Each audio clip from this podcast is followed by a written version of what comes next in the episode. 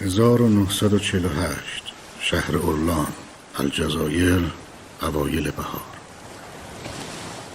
گزارشی که می‌خوانید شرح دقیقی از رویدادهای عجیب شهر اورلان است. اتفاق هولناکی که کسی منتظرش نبود. شهر پیش از این جزء مناطق تحت حاکمیت فرانسه بود. شهری نه چندان زیبا اما آرام. همین آرامش تفاوتش را با شهرهای تجاری شلوغ معلوم می‌کرد. شهر نه پرنده‌ای دارد نه درختانی که برگریزان پاییز را ببینی. تابستانش هم گرم و کشنده است و پاییزش پر از گل و لای. فقط زمستانش قدری قابل تحمل است. بهار هم تنها با گلهای توی سبد گل فروشان خودش را نشان می‌دهد. زندگی مردم شهر یعنی آنچه انجام می‌دهند و آنگونه که فکر می‌کنند همه در گروه هوای شهرشان است. آب و هوای ساحلی و گرم بعضی ها را تنبل و کسل کرده و بعضی ها را به جنب و جوش واداشته مردم شهر در مورد فعالیت و کسب و کارشان زیاد حرف می‌زنند اما بیشتر وقتشان را صرف تفریح و کافگردی های شبانه می کنند. بالکن خانه ها هم اغلب جای لم دادن و استراحت و تماشا کردن است. هرقدر که جوانانش ساده و زلالند اما افراد میان سال قدری سر در پرده دارند و گاه فتنگرند. سوء زن و بدگمانی هم هست اما نه آنقدر که زندگی را برایشان سخت و غیر ممکن کند. اغلب یا دل نمیبندند یا اگر دل بستند سفت و سخت پایش میستند که البته گاهی هم مایه درد سر می شود یا چنان از هم بیزار می شوند که تحمل یکدیگر برایشان سخت می گردد. اما عجیبترین اتفاق شهر مسئله مردن است شهر چنان سلامت است که هر نوع بیماری مسئله و یا وسیله‌ای که منجر به مردن شود ازشان دور است. مردم نه خیلی بیمار شدند و نه بیماری دیدند کسی مشکل خاصی ندارد تا دیگری به کارش کاری داشته باشد. همه در مسیر زندگی خودشان مشغولند. همین موضوع شهر را حوصله سربر و یک نواخت کرده و یک نواختی باعث شده مردم شهرشان را خوب نبینند. آنها از آسمان زیبای صبحگاه غافل شدند و شبهای زیبایش را فراموش کردند مردم بدون آنکه دلهوره یا نگرانی دیده باشند فقط در کافه ها می نشینند و وقت گذرانی می کنند. شهر ساکت و بدون هیجان اولان مسافران و گردشگرانش را خوابالود و کسل می کند. شهر بیگل و سبزه چنان در خود مخفی شده که حتی از خلیج هم دیده نمی شود. بهار سال 1984 شهر به قدری آرام یک نواخت و یک دست بود که گمان کوچکترین تغییری در سر کسی راه نداشت اما همه چیز درست از همین بهار شروع شد دو روایت برای شرح رویدادها مد نظر است. روایت اول مربوط به مورخی است که رویدادها را در یادداشتهایش آورده. او معتقد است واقعی ترین و قابل استنادترین مطالب فقط در یادداشتهای اوست ولا غیر. اما روایت دوم می‌گوید بگذار قصه را شروع کنیم.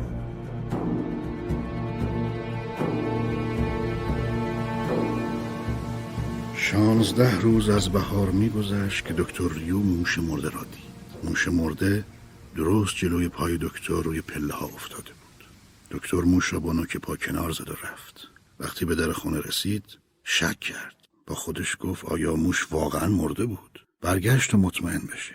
میشل سرایدار ساختمان از اصرار دکتر برای پیدا کردن موش مرده تعجب کرد. دکتر گفت یا موش مرده را بیرون انداختن یا قبلا از بیرون روی پله ها افتاده. به هر حال مطمئنم که موش مرده رو دیدم. شب موقع برگشت منظره عجیب تری دید. موش زنده تلو تلو خوران از جلوی پاش رد شد و کمی دورتر مرد. عجیب بود. اما فرصت بررسی نداشت. چرا؟ چون همسر بیمارش توی خونه منتظرش بود. یه سالی می‌شد که زن جوان دکتر حال خوشی نداشت. قرار بود فردا برای معالجه به درمانگاه کوهستانی بره. استراحت و اشتیاق بهتر شدن حال زن دکتر رو بهتر کرده بود. اما مثل همیشه توی رخت خواب بود. فردا صبح وقت رفتن بود. اما از طرفی مادر دکتر میومد تا کنار پسرش باشه. قرار بود به امور خونش برسه. صبح همسرش با چشمای اشکالود رفت. دکتر کوپه خوب و گرونی براش گرفته بود تا آسوده سفر کنه. زن حین خداحافظی درباره موشای مرده پرسید. وضعیت موشای مرده به کجا رسیده؟ ممکنه خطرناک باشن؟ و دکتر با لبخند گفت نگران چیزی نباش عزیزم. همه چیز در امن و امانه. خداحافظ عزیزم. خداحافظ. زن نگاه اشکالودش رو از دکتر گرفت. و قطار را افتاد. کمی بعد توی ایستگاه قطار آقای اتون کاراگاه شهر رو دید. مرد دست پسرش رو گرفته بود و منتظر همسرش بود. تا دکتر رو دید جوری که انگار با خودش حرف می‌زنه گفت موشای مردم داستانی شده. دکتر یو هم گفت بله ولی نگران کننده نیست. اما همزمان مردی رو دید که با جعبه ای پر از موشهای مرده عبور می‌کرد. عصر همون روز یه روزنامه‌نگار غریبه به اسم ریموند رامبر به ملاقات دکتر اومد مرد برای یه روزنامه پاریسی مقاله می نوشت. سال روزنامه‌نگار در مورد وضعیت بهداشتی مردم عرب شهر بود. آیا بهداشت و سلامتشان در وضعیت مطلوبی قرار داره؟ دکتر گفت وضع خوبی نیست. من نمی‌دونم شما حقیقت رو می نویسید یا نه. اما من واقعیت رو به شما گفتم. چون آدم محافظ کاری نیستم. رامبر عمیقا به دکتر نگاه کرد. بعد بلند شد و گفت فکر کنم متوجه منظورتون شدم منم واقعیت رو می نویسم به هر حال وظیفه من کمک به آدم هاست. حتی اگه مثل حالا کمی خسته باشم. رامبر لبخند زد. حرفی نمونده بود. دکتر از تیز هوشی روزنامه‌نگار خوشش اومده بود. بعد در رو براش باز کرد. در ضمن توصیه کرد شاید نوشتن مقاله‌ای در مورد موشهای مرده بد نباشه. رامبر استقبال کرد. چون برای اونم جالب شده بود. دکتر حین بدرقه روزنامه‌نگار مردی رو روی پله ها دید. یه مرد قد بلند که اغلب توی کافه های اسپانیایی میگشت. اسمش ژانتارو بود. مرد همونطوری که داشت سیگار می‌کشید به جون دادن موشی روی پله ها نگاه می‌کرد. نگاه دکتر و تارو به هم گره خورد. تارو گفت جالبه. تا حالا همچین چیزی ندیده بودم. بله جالبه. اما کم کم خطرناک میشه. ولی من فکر می‌کنم بیشتر مربوط به بیخیالی و تنبلی سرایداره باشه. شب وقتی دکتر به خونه رفت سرایدار با چهره خسته توی دالون ایستاده بود. گفت چند موش نیمه جون و زخمی پیدا کردم و دارشون زدم. فقط دالون و حیات اونا نبود. همسایه هم موشای مرده و نیمه جون پیدا کرده بودن. سرایدار خسته و نگران بود. دکتر دوباره حالشو پرسید. بد نبود اما نمیشه گفت که خوبم هست. شاید دیدن وضعیت موشا حالشو بد کرده باشه. به هر حال سرایدارها از دیدن موشا خوشحال نمیشن. فردا صبح وقتی دکتر ریو مادرش رو از ایسکا می آورد حال سرایدار بدتر شده بود. غیر موشهای مرده که توی حیات و دم انباری افتاده بودند سطل زباله همسایه هم پر از موش شده بود. مادر دکتر تعجب نکرد. نگران نباشید. اتفاق عجیبی نیست. مادر دکتر یه زن ریزنقش بود با موهای نقره‌ای و چشای تیره. با خوشحالی به پسرش نگاه کرد و گفت من از دیدن پسرم خیلی خوشحالم. موشا هم حق ندارن خوشحالی منو خراب کنن. دکترم گفت وقتی مادر هست یعنی همه چی خوب و طبیعیه. اما دکتر ریو در اولین فرصت به دوستش توی شهرداری تلفن کرد. دوست قدیمیش در بخش مبارزه با موشا کار می‌کرد. مرد گفت منم در مورد موشهای مرده چیزایی شنیدم اما نمی‌دونم موضوع چقدر جدیه. شهرداری نزدیک بارانداز بود. خودش توی اسکله موشای مرده رو دیده بود. گفت دکتر اگه فکر می‌کنی موضوع جدیه به رؤسای بالادستی خبر بده چون به هر حال وظیفه اونا مبارزه با موشاست. احتمالا موضوع مهمی باشه. روزنامه اصر خیلی زود خبرها رو پخش کرد. سوال این بود. آیا موضوع موشهای مرده اونقدر مهم هست که شهرداری دخالت کند؟ شهردار هنوز تصمیمی نگرفته بود اما کمی بعد شورای شهر رو خبر کرد و تصمیمهای لازم رو گرفتن قرار شد صبحهای زود شهرداری موشهای مرده رو جمع کنه و کامیونها جسدشون رو برای سوزاندن به کارخونه زباله ها ببرند.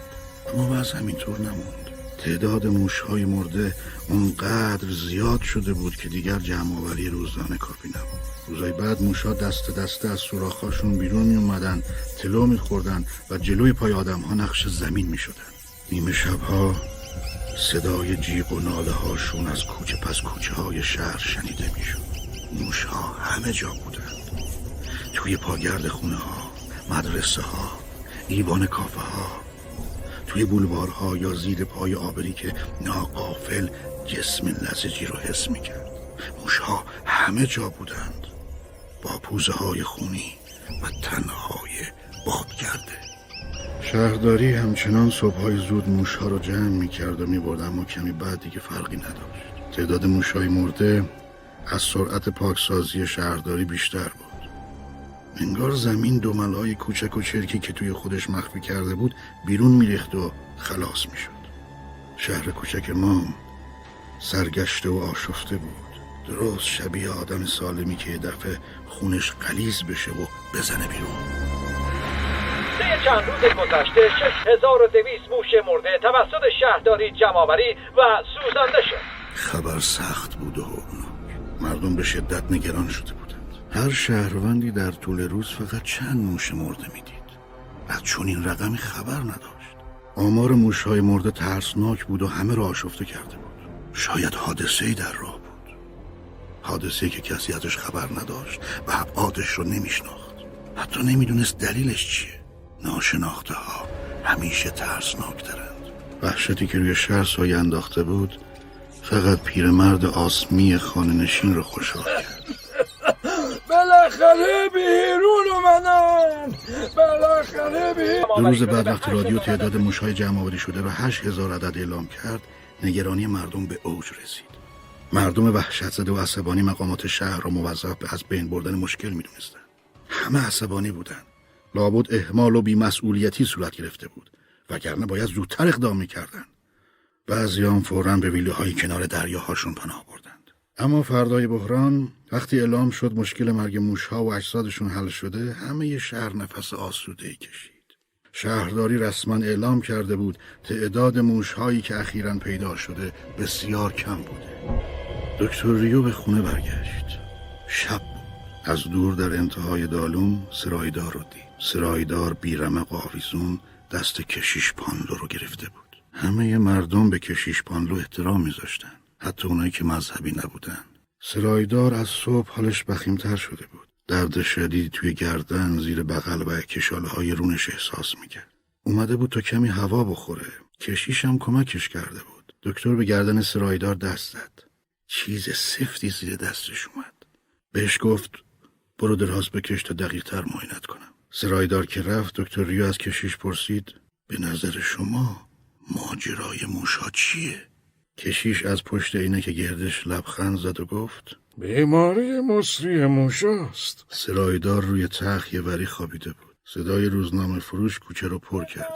روزنامه. مرگ و میر موشا تموم شد. مردم آسوده باشن. دیگه خبری نیست. روزنامه. سرایدار شکمش رو گرفته بود و توی سطل کنارش مایه صورتی رنگی رو بالا می آورد. تبش حدود سی و نو بود. گردن و زیر بغلش ورم کرده بود و از سوزش توی شکمش مینالید زن سرایدار با نگرانی پرسید. دکتر چی شده؟ من خیلی نگرانم. خیلی میترسم. علائم چند تا مرض رو با هم داره. قطعی نمیشه چیزی گفت. امشب بهش غذای سبک بدید با آب زیاد. دکتر ریا وقتی به خونه برگشت به ریچارد زنگ زد. یکی از مهمترین دکترهای شهر بود. اما دکتر همکارش مورد غیرعادی ندیده بود. لاقل نه خیلی غیرعادی. نیمه شب تب سرایدار به چهل رسید. قده های برآمده هم سفت و بزرگتر شده بودند صبح حال و هوای شهر فرق می‌کرد. شهر بعد از یک هفته وحشت و سردرگمی سر حال خوب بود. آسمون آبی بود و بوی گلها از دور می اومد شهر در آستانه تجربه بود که هیچ کس نه خبر داشت و نه میشناختش. همه غرق بهار زیبا بودند. نامه زن دکتر هم رسیده بود. دکتر ریو سر حال به دیدن سرایدار رفت. سرایدار تبش پایین اومده بود و لبخند بی رمقی داشت. اما ظهر نشده دوباره تبش رفت بالا و قده ها بزرگتر شده بودند. دکتر ریو گفت این باید فوری بستری بشه. اما قبل از اینکه به بیمارستان ببرنش حالش خیلی وخیم شد. اونقدر وخیم که به سختی نفس می‌کشید. فقط بریده بریده و هزیون وار می‌گفت موشا! موشا. و بعد از در خانه بیرون نرفته مرد مرگ مرد سرایدار به تمام تاریکی های پیش اومده پایان داد. به وضعیت غبار آلودی که کسی نمی‌دونست وضع خوبیه یا نه. و البته شروع دوران حیرت انگیزی هم.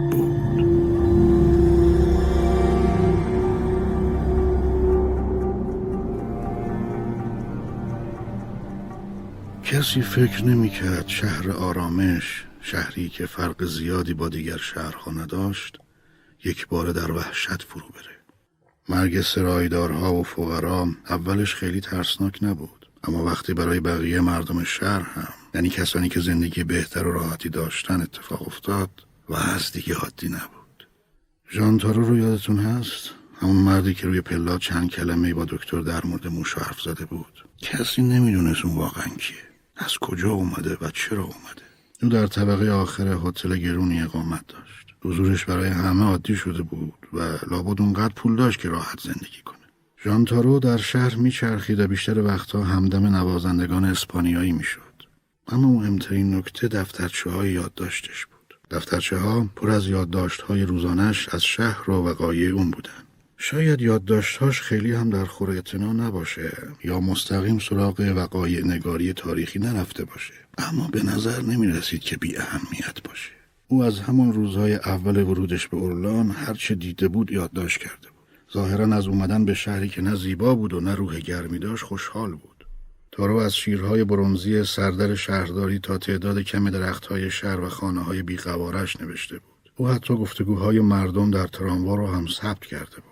مثلا مرد اول که میگه کانب مرد. یا مرد دوم. که بعد ماجرای موشا یا تب کرد و مرد. مرد بیچاره. داخل لحظه شیپور میزن تارو شیفته شهر شده بود. شیفته جنب و جوش و شور زندگیش. داد و ستد تجاری پرقیل و قالش. آخر همه یادداشتاش می نوشت قابل ملاحظه بود.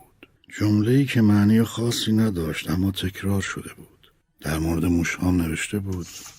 چند وقتیه که گربه ها رو نمی‌بینم. حتما رفتن موش زنده پیدا کنن. گربه ها موش مرده نمی‌خورن. امروز توی هتل موش مرده پیدا شده بود. صاحب هتل می‌گفت بلای آسمونیه. بلاها که خبر نمی‌کنن. مثل زلزله میمونه. مگه میشه اومدن زلزله رو پیش بینی کرد?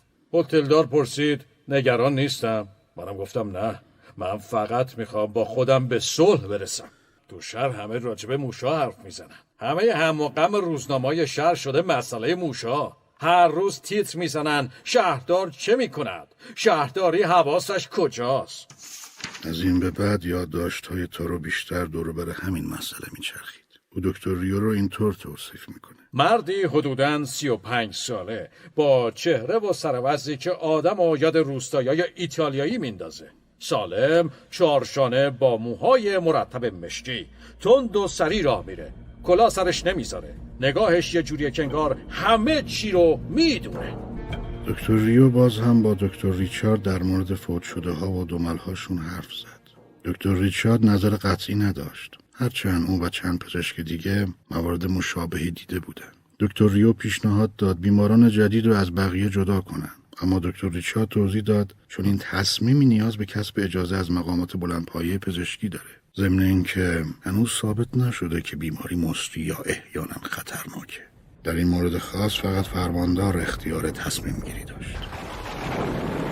آب و هوا هم عوض شده ابرهای سیاه آسمون رو پوشونده بود. بارونای سیلاسا و بعدش گرمای سنگینی شهر رو گرفته بود. شهر پشت به دریا ساخته شده بود و مثل حلزونی توی خودش فرو رفته بود. انگار همه شهر با چهره قبار گرفته و گرما و رطوبت سنگینش زندانی آسمون شده بودند. فقط بیمار آسمی دکتر از هوای گرم و مرتوب راضی بود. دکتر طبق معمول به بالین بیماراش می‌رفت و قده های وخیمشون رو جراحی می‌کرد. قده هایی که به محض تخلیه جاهای دیگه ای از بدن بیمار بیرون می‌زدن. اون روزنامه هایی که اوایل سر مرگ موشها قیلوغار رو انداخته بودن کمی آروم گرفته بودن روزنامه ها دیگه از آدمایی که میمردن چیزی نمی نوشتن موش ها توی خیابونا میمردند آدم ها توی خونه.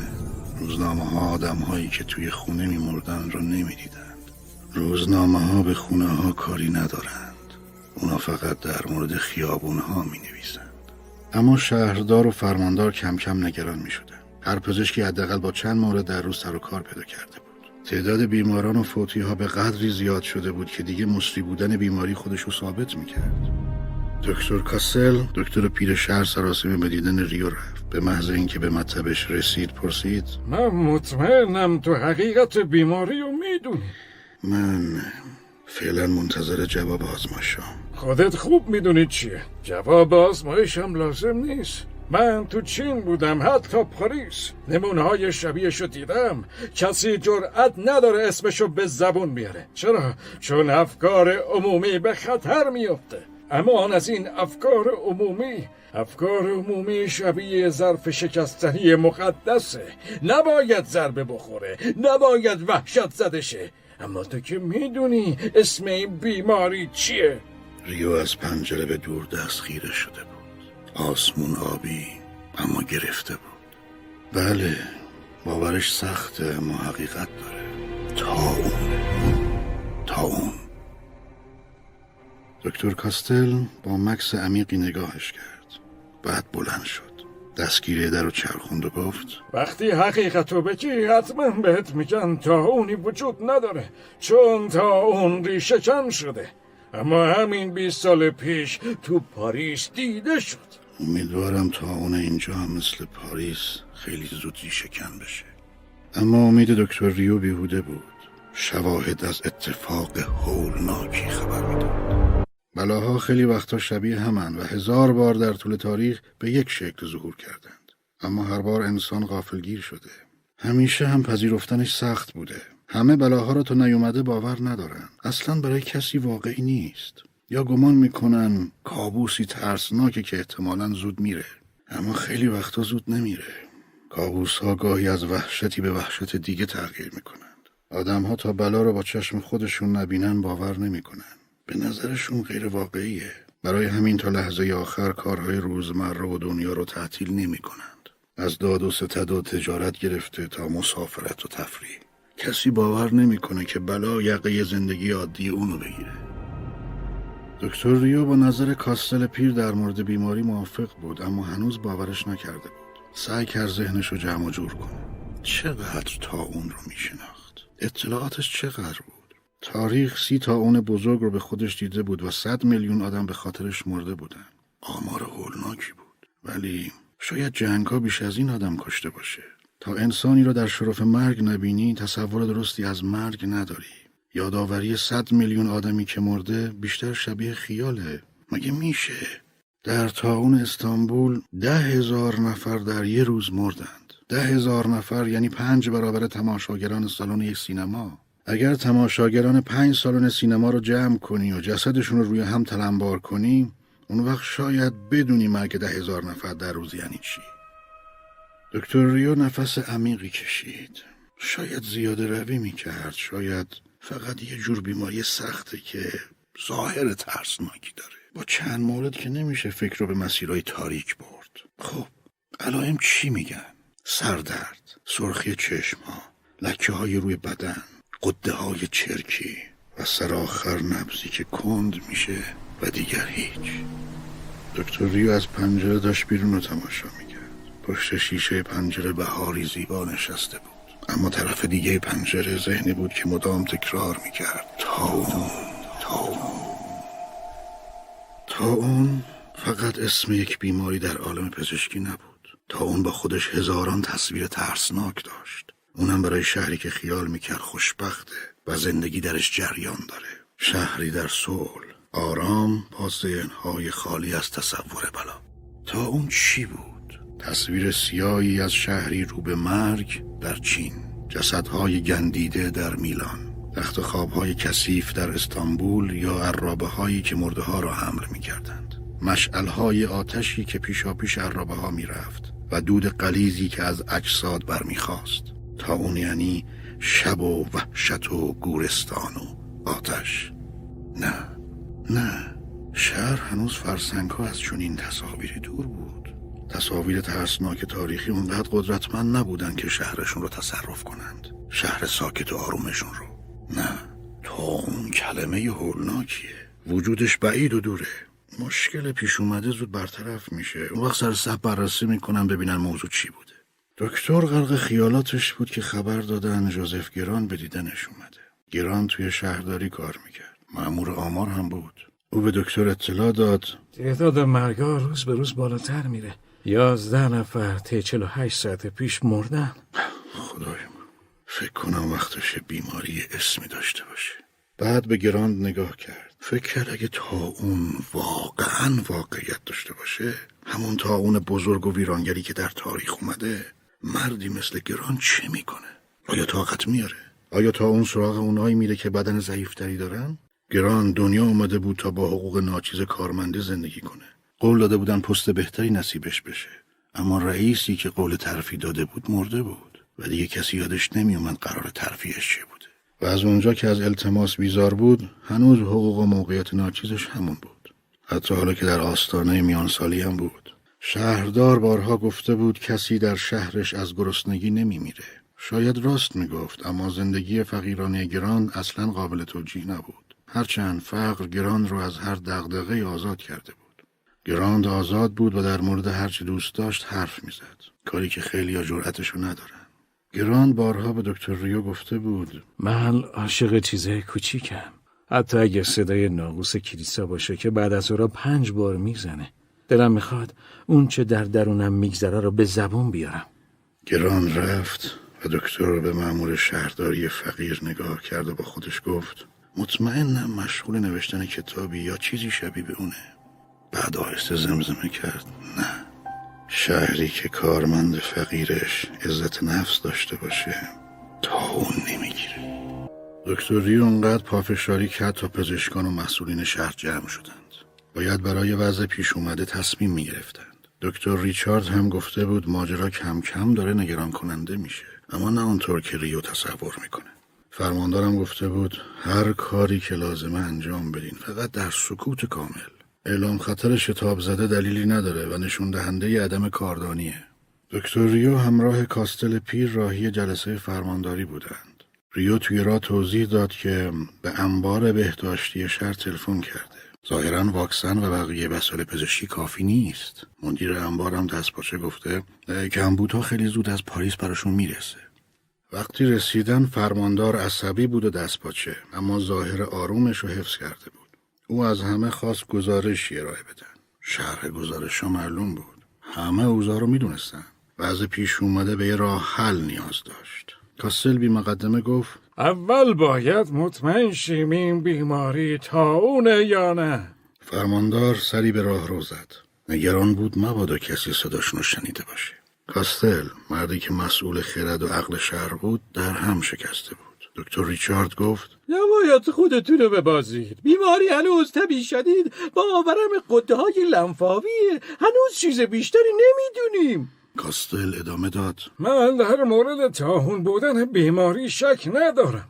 اما اگه به رسمیت شناختن اسم بیماری باعث اقدامات سختگیرانه میشه و یا پزشکا رو میترسونه و اگه بناس آرامش رو به هر قیمت حفظ کنیم حتی به قیمت ویرانی جامعه حرفمو پس می‌گیرم. فرماندار عصبانی گفت استدلال خوبی نیست. اینطوری ما رو تهدید نکنید. دکتر ریو شما نظرتون چیه؟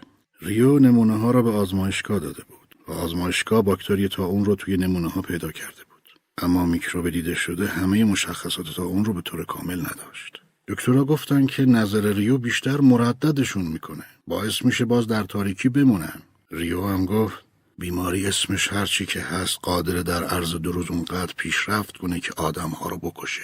پس باید زودتر اقدام کنید چون دو ماه نشده قاتل نصف مردم شهر میشه.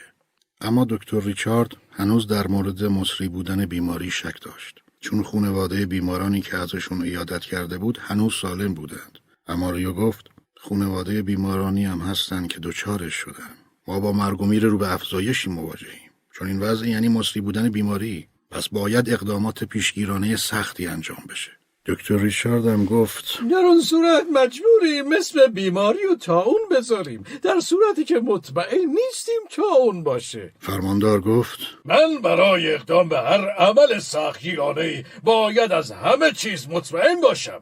باید مطمئن باشم اسم بیماری تاون هست یا نه و بعد به طور رسمی اعلامش کنیم. ریو گفت بیماری باید به رسمیت شناخته بشه وگرنه نصف مردم رو می‌کشه منم مسئولیت تا اون نبودن بیماری و به عهده می‌گیرم آیا کسانی که اصرار دارند تا اون نیست مسئولیت تا اون بودنش رو میپذیرند؟ بالاخره همه بر سر تا اون بودن بیماری توافق کردند. پذیرفتند اعلام کنند اسم بیماری تا اون است. نتیجه با مسئولیتی سخت برای ریو به پایان رسید. حالا و در این نقطه چه اتفاقی میافتاد؟ اتفاقات او را به کدام طرف می بردند؟ ریو خسته و مسترب از جلسه بیرون اومد. یک ساعت بعدش وقتی در محله های فقیر نشین جایی که بوی غذا و ادرار به هم میپیچه برای دیدن یه مریض رفته بود گوشه خیابون زنی با قده های برآمده توی گردنش و دهان خونالودش به ریو زل زده بود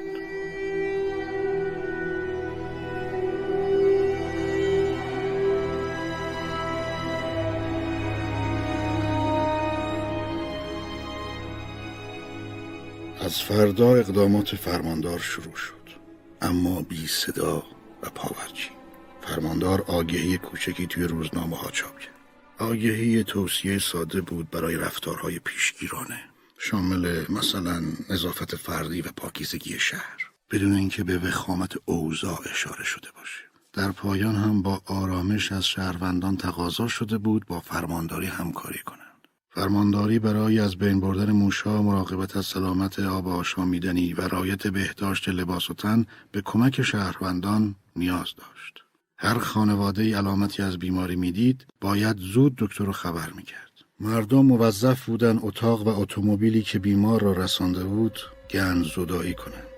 ضمنا مراکز مجهزی برای بستری کردن بیمارها در نظر گرفته شده بود.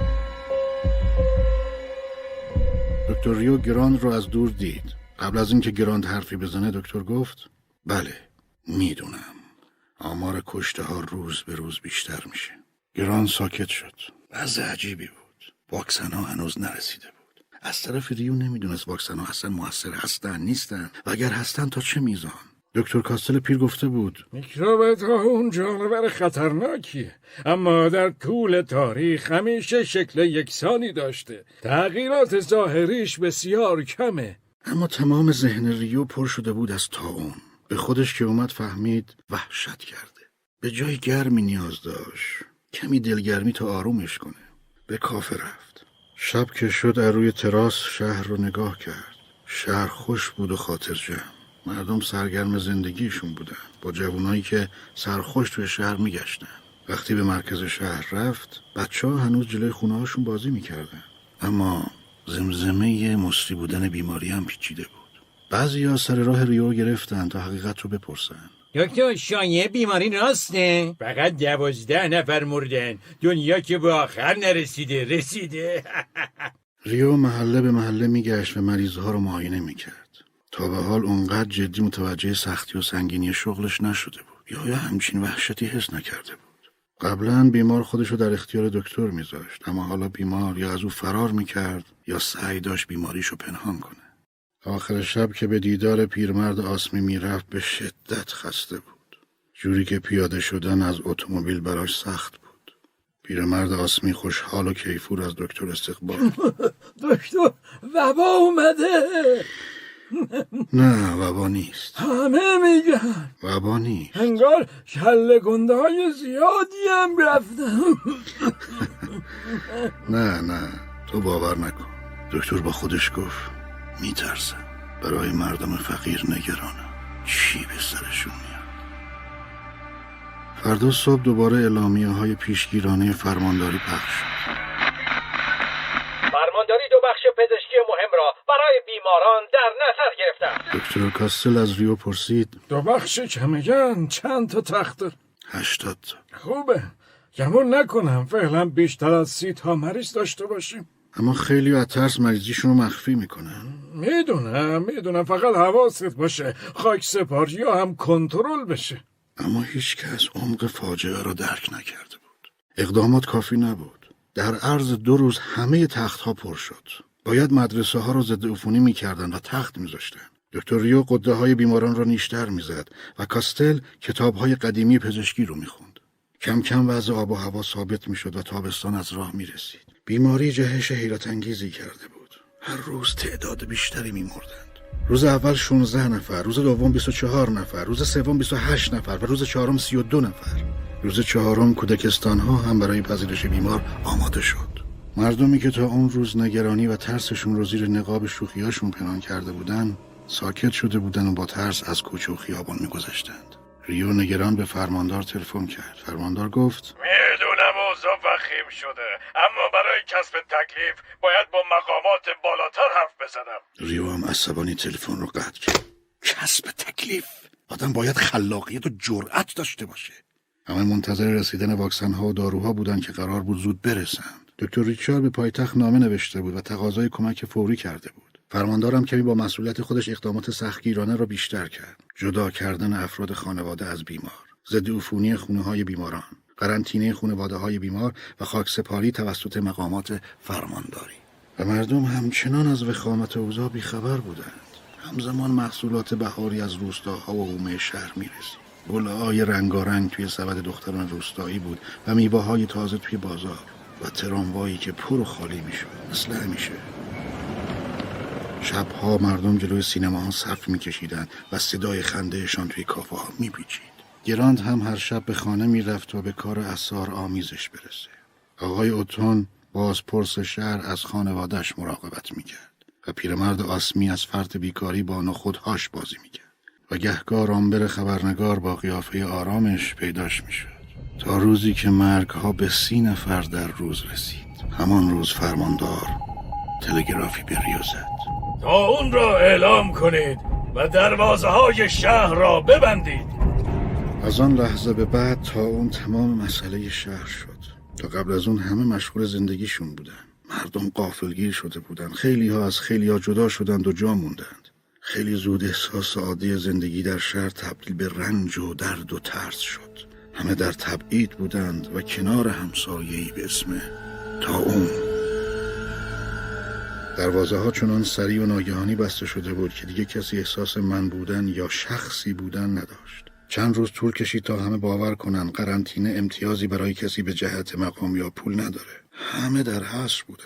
هر نوع نقل و انتقالی به بیرون شهر ممنوع بود. حتی نامنگاری چه بسا نام میکروب بیماری رو با خودش بیرون می‌بره. اوایل چند نفری از مأمورا برای بردن نامه راضی شدند اما کم کم اوضاع چنان وخیم شد که دیگه نگهبانا در رو باز نکردند مدتی بعد سوال دیگه ای مطرح شد.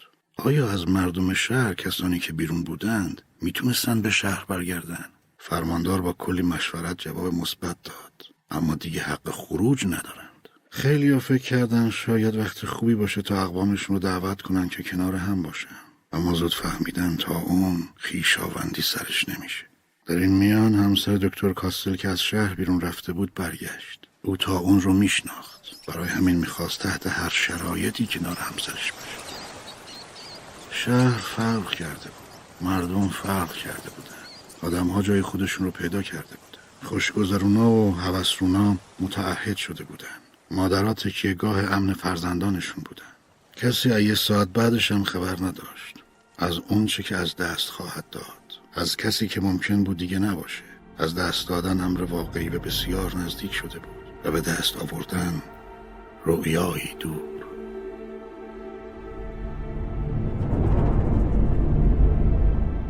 در نوشته های راوی اومده رنج دو بار خودش رو به ما نشون داد. یک بار از رنجی که برای خود می بردیم و دوم رنجی که برای عزیزان فرزندان همسران و پدران و مادرانمان می بردیم همشهریانی که یک عمر برای صنعت و تجارت شهر کشیده بودند بیکار و بیفایده شده بودند.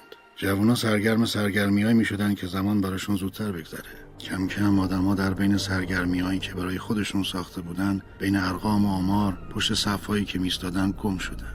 راوی تحت هر شرایطی خودش رو ملزم کرده بود تا روزمرگی ها رو بنویسه. شاید تجربه جمعی رو از نگاه تجربه فردی دیدن وظیفش بود. ضرورتی که معلوم نبود دوباره پیش بیاد. مردم نیمی به گذشته و زندگی آرام قبلی نظر داشتند و نیمی به آینده و رویاهایی که خواهد اومد. دسته دوم امیدوار بودن زندگی دوباره جون بگیره. شاید غرق شدن در خیالات خوش آینده رنج تبعید و قرنطینه رو کم می‌کرد. خیال ابزار عجیبیه. با خیال به زندگی مجازی سفر می‌کنی.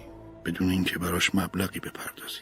حتی اگه خیالت پوچ باشه و بی سرانجام. کسی که مغلوب ترس از اون شده بود دیگه امیدی برای بازگشتش به زندگی نبود. او به تمام بلایی که قرار بود تا اون سرش بیاره خوش آمد گفته بود. و البته که درد اسارتش هرگز درمان نمی‌شد. اونا تا اومدن بیماری و نشستن در جونشون با افسوسها و حسرتهای زندگی خودشون رو از بین می بردن.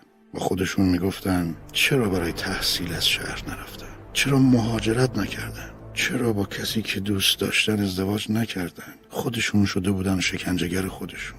در حقیقت همه واقعیت براشون شده بود ابزار شکنجه. راوی بارها در مورد چنین آدمایی نوشته بود و قصد داشت سالیان سال پیرامونشون بنویسه. رامبر همون خبرنگاری که پیش از این دیدیم او هم برای خودش می نوشت تا خوب ببینه و درک کنه. شاید در ذهنش ابدی بشه. او هم از رنج و خیال و واقعیت تلخی که می‌دید می نوشت.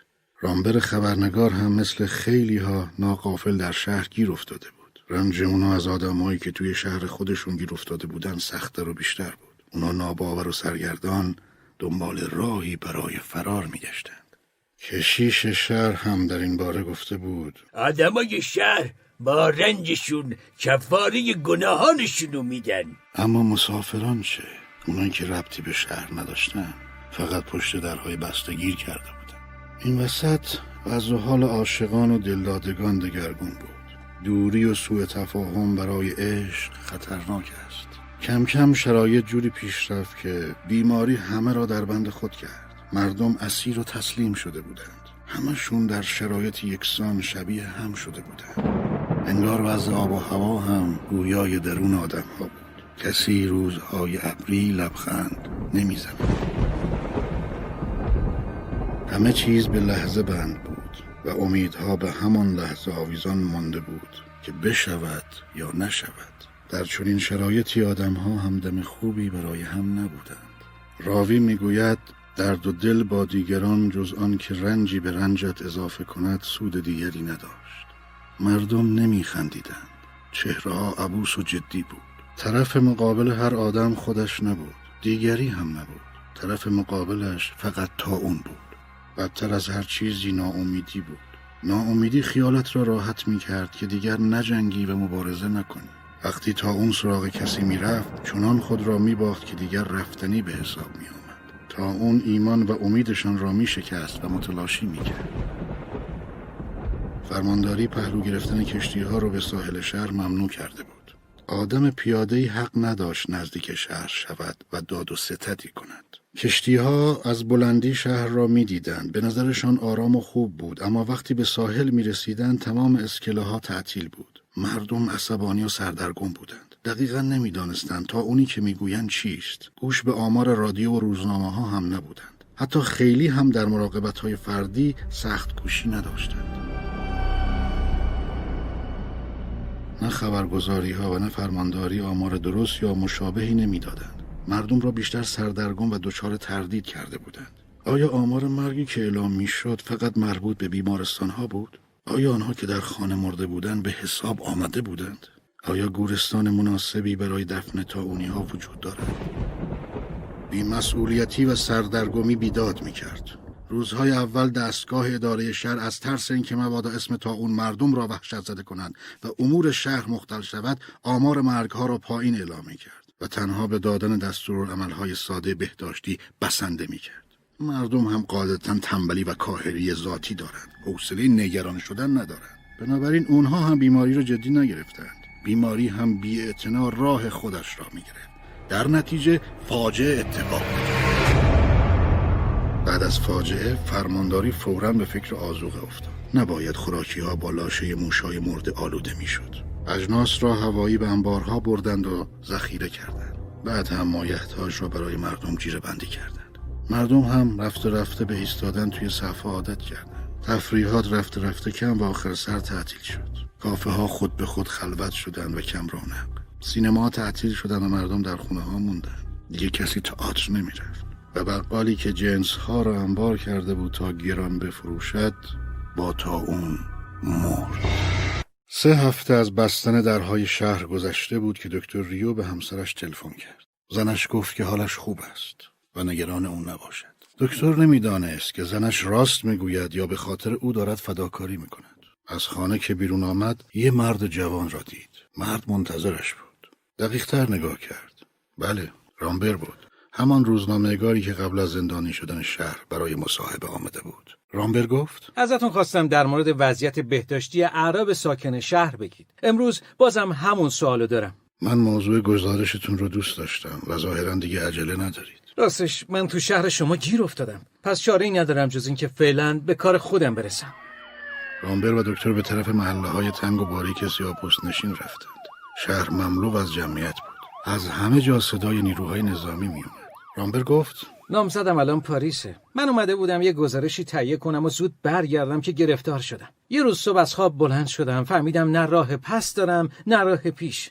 از دفتر روزنامه پاریس هم کاری بر نمیاد. دکتر از شما خواهش می‌کنم کمکم کنید. باید هر طور شده از قرنطینه برم بیرون. اما تنها کاری که از دکتر برمیومد کمک به تنظیم مقالش بود و نه بیشتر. رامبر برآشفته شد. او فقط یه گواهی کوچک می‌خواست تا ثابت کنه که مریض نیست. رامبر و دکتر ریو به میدان شهر رسیدن جایی که درخت خرمایی قبار گرفته کنار مجسمه آزادی ایستاده بود. نه نه. قطعا کاری از دست دکتر بر نمی اومد. البته تشخیص بیماری ظرف چند دقیقه ممکن بود. اما از کجا معلوم چند دقیقه بعد در صف فرمانداری و حین خروج از شهر تا اون نگیره. تازه اگه می‌رفت بهانه می‌شد برای دیگرانی که توی شهر گیر افتاده بودن. اون وقت همه میومدن تا گواهی بگیرن. رامبر تلاش کرد دکتر رو در برابر عشق و وظیفه تحت تأثیر قرار بده. اما دکتر مرد احساسی نبود. او پزشک بود. پزشکی که باید مردم رو در برابر تا اون مراقبت می‌کرد. رامبر با عصبانیت رفت و دکتر با خودش فکر کرد شاید خشم او برای رهایی از شهر و رسیدن به محبوب حقش بود. اما او که نمی‌دونه شهر تا اون زدهشون فقط دو بیمارستان داره و او باید به عنوان رئیس بیمارستان سوم هزاران معجزه بکنه. اونم بدون واکسن و دارو. دکتر با خودش گفت عجیبه. آدم ما گاهی به جای مبارزه دنبال ترحم و کمک میگرده. از توی هر کوچه صدای آمبولانس میومد بیماران رو جدا می‌کردن و عزیزان بیمار فقان و زاری می‌کردن. گاهی خانواده بیمار اون چنان براشفت و نگران می‌شدن که حتی دکتر ریو رو به آدم روبایی متهم می‌کردن. برای همین مجبور شدن همراه هر آمبولانس معموری هم بفرستن. هرچه تعداد بیماران بیشتر می‌شد ریو یاد حرف پیرزنی میافتاد که آرام گفته بود خدا نکنه همون طبی باشه که همه راجبش حرف می‌زنن. دکتر هر شب از بالین بیماری به بالین بیمار دیگه می‌رفت. مادران دست به دامانش بودن تا فرزندشون رو معاینه کنه. خیلی از او انتظار معجزه داشتن. شب به شب تعداد بیمارها بیشتر می‌شد. تا اون داشت چهار نل میتاخت و قصد عقب نشینی هم نداشت. ریو گفته بود بیمارانی که بهبود پیدا می‌کنن از کانال آب ضد عفونی شده بگذرند. مرحله آخر درمان کمک بزرگی برای بهبودی بیمار بود. برای پذیرش بیماران هم حیات مدرسه رو مجهز کرده بودن. بیمارا اول اونجا مراجعه می‌کردن. بعد از اینکه دملهاشون جراحی می‌شد واکسن می‌زدن. بعد برای بستری آماده می‌شدن. دکتر ریو می‌دونست درمان بیماران بدون مداوای اقوام خانواده بیمار ممکن نیست. خانواده بیمار متلاشی می شدن. برای همین قبل اینکه تا اون سراغشون بیاد خود به استقبالش می رفتن. با دست خودشون آتش و هیزم مرگشون رو روشن می کردن. تمام نگرانی به کنار صبحها وقتی به بیمارستان می رفت نگاه نگران مادرش تا عمق جانش رو می سوزند. یک ماه گذشت اون سایه خودش رو کاملا بر سر شهر انداخته بود. کشیش پانلو هم به موعظه هاش حال و هوای تیره تری داده بود. او فرصتی به دست آورده بود تا به گمان خودش به مردم پناه بده. موعظش رو به نام مسیح شروع می کرد و با عقاید خودش تمام می کرد فرصت خوبی بود. کلیسا باید شفای مردم رو به عهده می گرفت چند وقت پیش پدر پانلو از مقام کلیسای آفریقای سن آگوستین برکنار شده فرصت خوبی بود که هم انتقام بگیره و هم موقعیت جدیدی برای خودش بسازه. او هر یک شنبه مراسم دعا و وعظ برپا می‌کرد. خیلی هم جدی پیگیر اومدن مردم بود. او هوشمندانه آینهای مذهبی را با سنتهای مردم بومی و موقعیت جغرافیای شهر مخلوط کرده بود. برای شروع مسابقه شنایی ترتیب داد که دولت اون را منع کرده بود. برای جوانان درست بودن یا نبودن موضوع مهم نبود. همین که تغییری اتفاق افتاده بود خوب بود پانلو حالا دیگه قهرمان شده بود خیلی ها خوش باورانه دنبال جایی بودند تا نقطه تمام شدن بیماری باشد و چه بسا آنجا همان جایی باشد که پانلو نشان می‌داد توده ای از مردم که دنبال پانلو را افتاده بودند در شکل بیرونی و با عمل مشترکی که انجام می‌دادند به درستی عنوان مردم می گرفتند. توده ای که همه شبیه به هم می شدند. تارو در یادداشتهایش نوشته بود.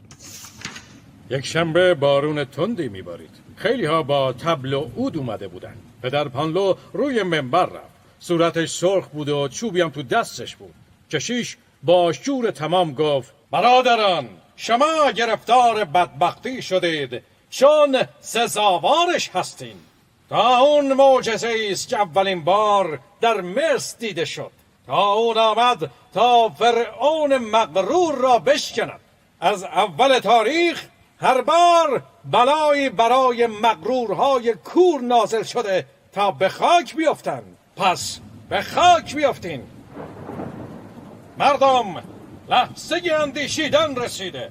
کسانی که ایمان دارند نترسند اما کافران وحشت کنند. تمام روزهایی که بر خوبان و بدان یکسان گذشته فرصتی برای توبه بوده که انجام نشده. حالا وقت توبه است. آن هم زمانی که فرشته تاون بر فراز شهرتان میگردد و باده از خانه ای را نشان می‌دهد. از علم کوچک و بیهوده انسان کاری ساخته نیست. او نمی‌تواند تا اون را متوقف کند چون تا اون صبور و قدرتمند است.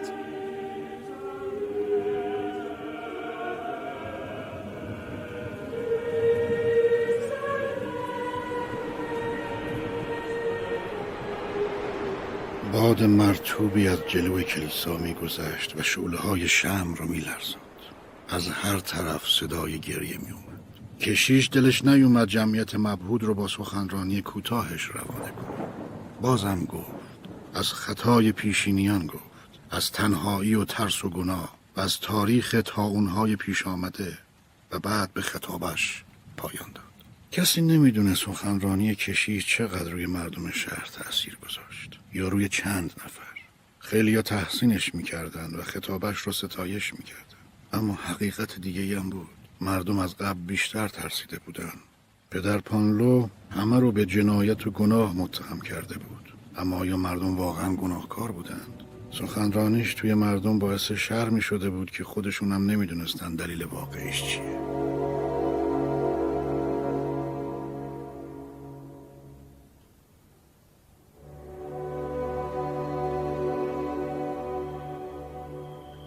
دکتر ریو و گران از میدان شهر گذشتند مردی تلو تلو می‌خورد و با صدای بلند میخندید. مست نبود اما عادی هم نبود. ریو گفت خیلی زود دیوانگان بیشتری خواهیم داشت.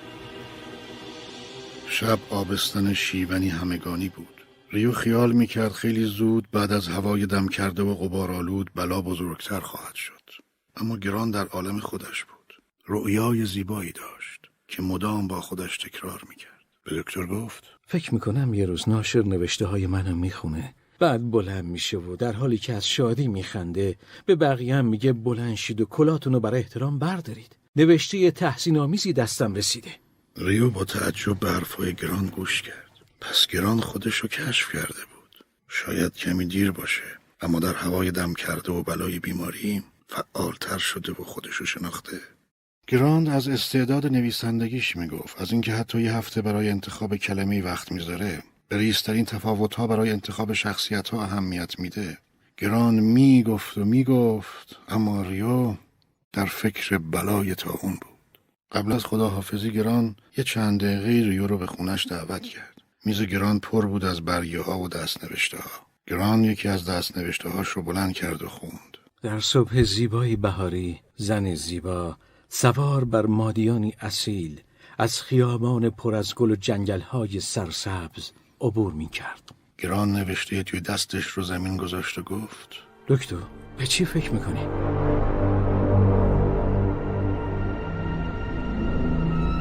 خیلی ها سعی می‌کردن از شهر فرار کنن. برای همین با نگهبانا درگیر می‌شدن. خیلی ها مثل رامبر. رامبر بعد از ناامیدی از مسیرهای قانونی سعی کرد با خشونت و درگیری از شهر فرار کنه. حتی سعی کرده بود خیلی ها رو هم همراه خودش کنه تا از شهر تا اون زده بیرون برن. کارمندان و تاجرهای زیادی همراهش شده بودن. اما آخر سر همه همراهش نمونده بودن. دمدمی مزاج ها همیشه در آخرین لحظه زیر قولشون می‌زدند. اونقدر درگیر فرار شده بود که نمی‌دونست تا اونی که به شهر زده دقیقا چیست و با چه سرعتی داره رشد می‌کنه. اصلا چطور آدم ها رو میبلده؟ هرچه او برای فرار اصرار داشت دکتر ریو در نقش ارتشی یک نفره با تا اون میجنگید و جلو می‌رفت ریو اغلب او رو می‌دید که برای رفتن به هر دری چنگ می‌زنه شبیه آدمی بود که هر روز و هر ساعت آنچه از پاریس به خاطر داشت رو ورق می‌زد مثل دیدن آلبوم عکس های قدیمی کم کم تابستان گرم از راه می رسید. آفتاب مستقیم و یک سر شهر بیدار و درخت و سبزه رو می سوزوند. بادهای گرم یک دم از نفس نمی افتادن. روز گذشته 700 نفر جونشون از دست داده بوده. مردم شهر نه به دریا دسترسی داشتن و نه وسیله خنک کننده در شهر. معلوم نبود دشمن اصلی تاونه یا گرما. شیونها اونقدر زیاد شده بود که دیگه کسی به شیون دیگری گوش نمی‌داد. وضعیت شکننده شهر با خبرهای اقراق‌آمیز در هم آمیخته بود. روزنامه ها به شایعات دامن می‌زدند و رادیو شبانه روز آمار کشته شده ها رو می‌داد. پلیس هم سعی می‌کرد جلوی شایعات رو بگیره برای نظم عمومی سختگیری بیشتری به کار بگیره. تارو هم همچنان مشغول یادداشتاش بود. مسافرهایی که در شهر مانده بودند مجبور شدند خانه اجاره کنند. هتل‌ها روز به روز خلوتتر می شدند. هتلداران بیش از همه متضرر شده بودند. دیگه مسافری به شهر نیومده بود. پدر پانرو هم همچنان وعظ می کرد و به مردم وعده رحمت می‌داد. تارو نوشته بود کسی جز مرسا توی شهر نمیخنده. مرسا به طرز جنون آمیزی میخندن. صبحها وقتی نسیم خونکی میوزه تا اونم دست از کار می‌کشه.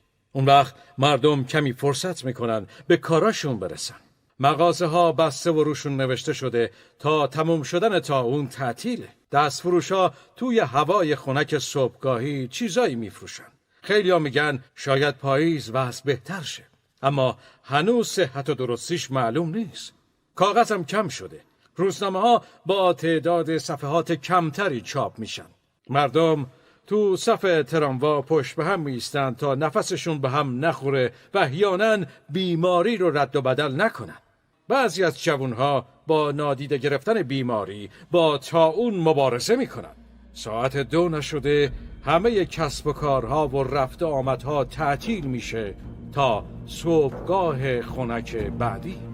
شبی که تارو به دیدن دکتر ریو اومد مادر دکتر گوشه سالن نشسته بود. مادر تمام روز با دستهای حلقه شده و چشم به در منتظر می نشست ریو بارها از خودش پرسیده بود مادرش منتظر چیه؟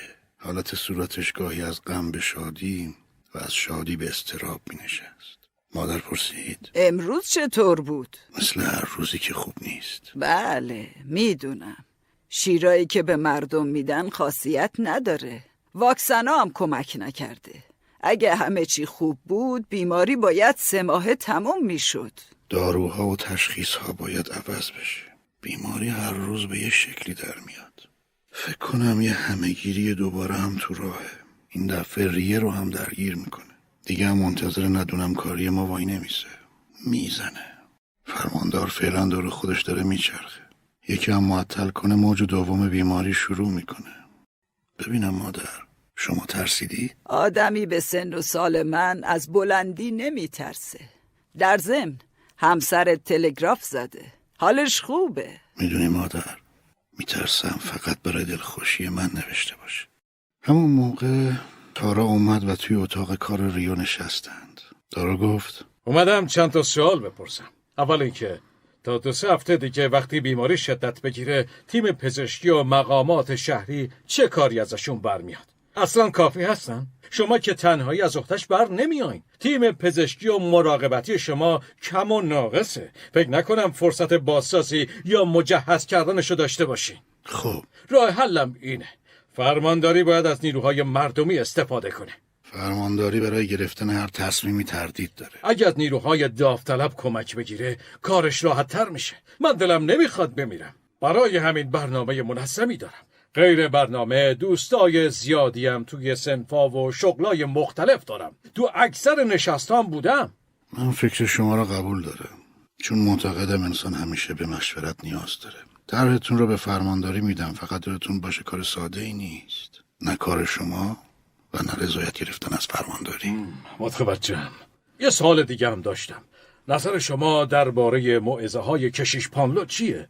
شما هم مثل کشیش فکر می‌کنید؟ یعنی بیماری چیزای خوبی داره؟ مثلا آدم رو به فکر میندازه؟ بله مثل هر بیماری دیگه. فقط تسلیم شدن در برابر بیماری از نشانه های عقل نیست. کشیش پانلو آدم اهل مطالعهیه اما قد من مرگ ندیده. تو وقتی مرگای زیادی ببینی دیگه به حقیقت یا رازی که مرگ داره فکر نمی کنی. به مداوا فکر می‌کنی. برای همین پزشک شدی؟ من هیچ وقت درگیر ایثار یا خدمت به مردم نبودم. اوایل هم اصلا رشته پزشکی رو دوست نداشتم. من پسر کارمندی بودم که می‌خواستم خودم رو بالا بکشم. در ضمن به شغلم احتیاج داشتم.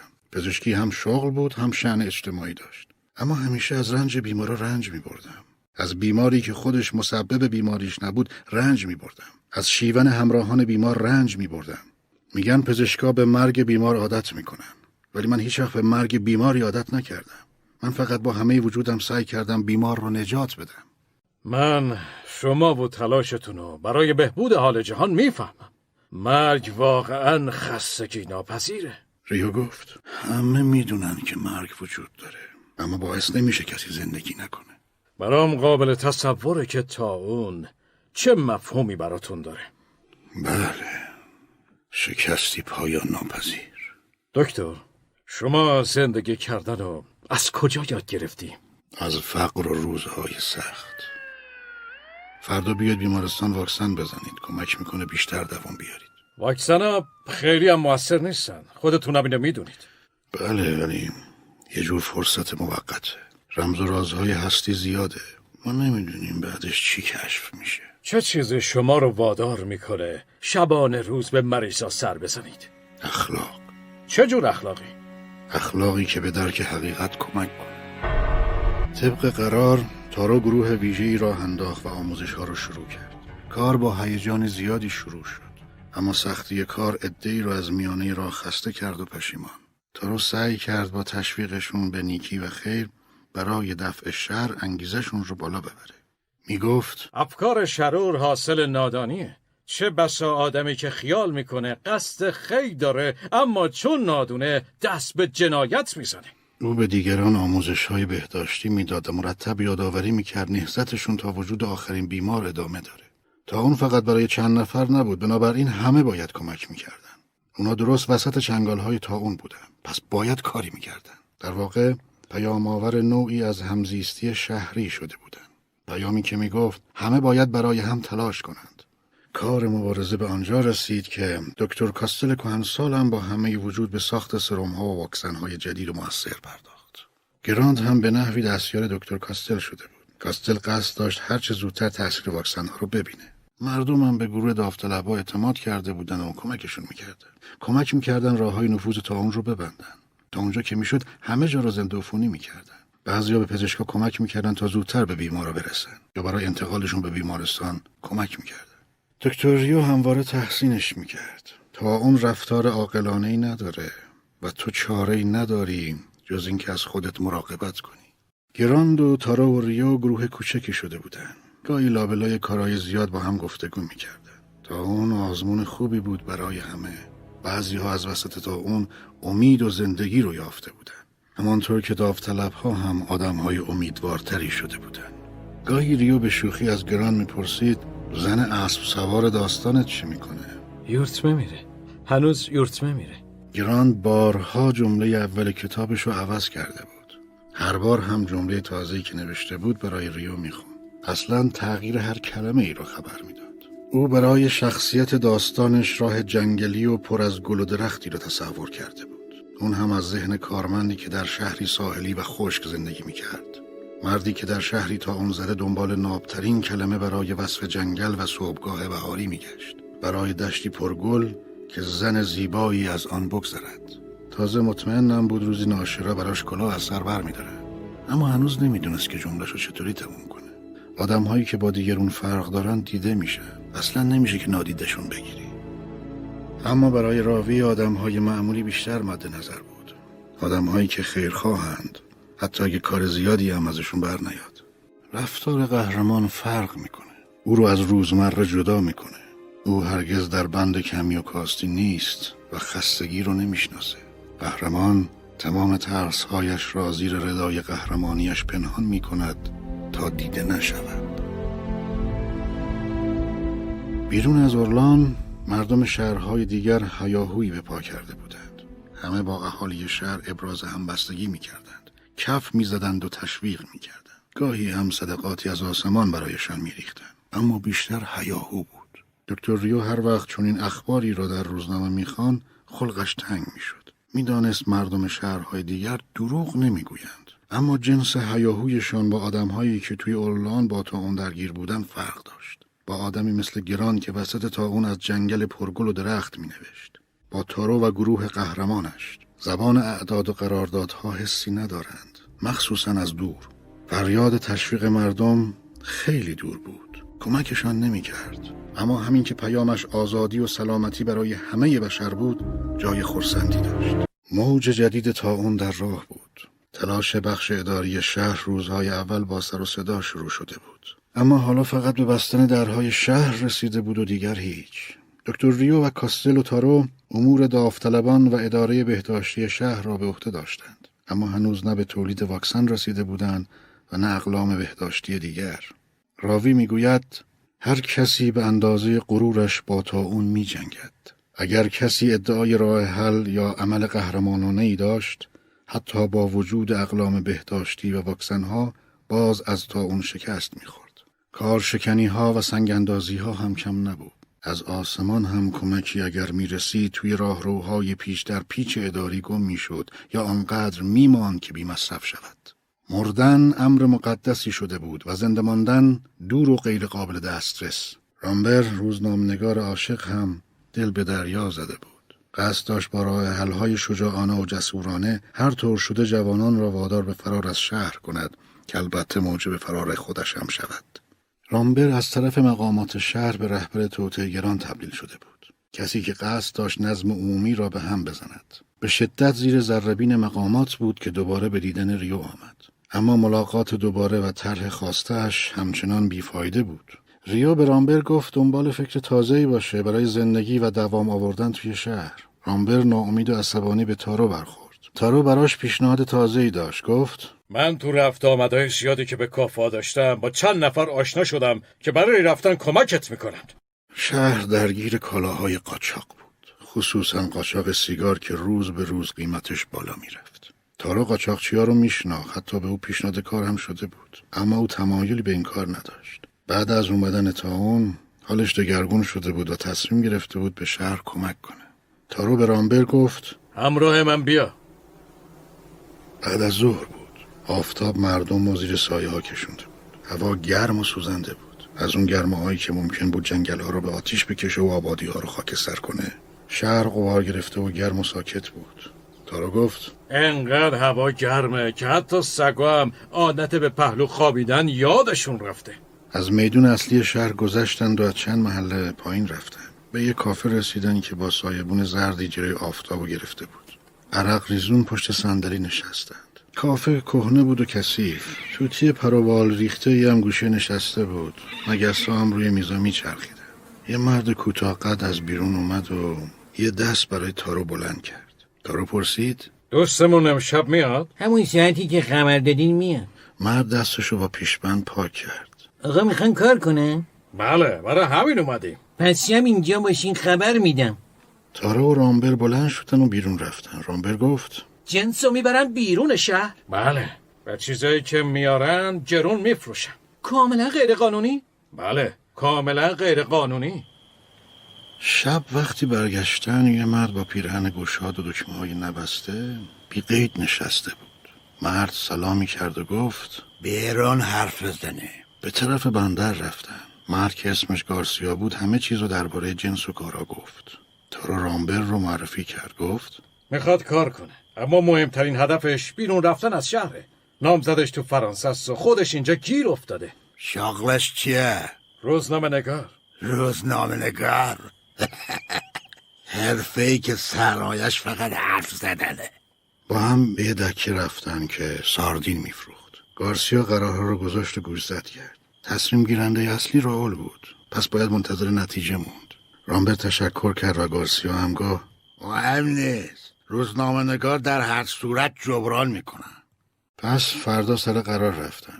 قرارشون جلوی گمرک بود که حالا بیمارستان شهر شده بود. تارا گفت نمی‌دونم انسان رو چه حسابی انقدر اصرار داره در حرکت باشه.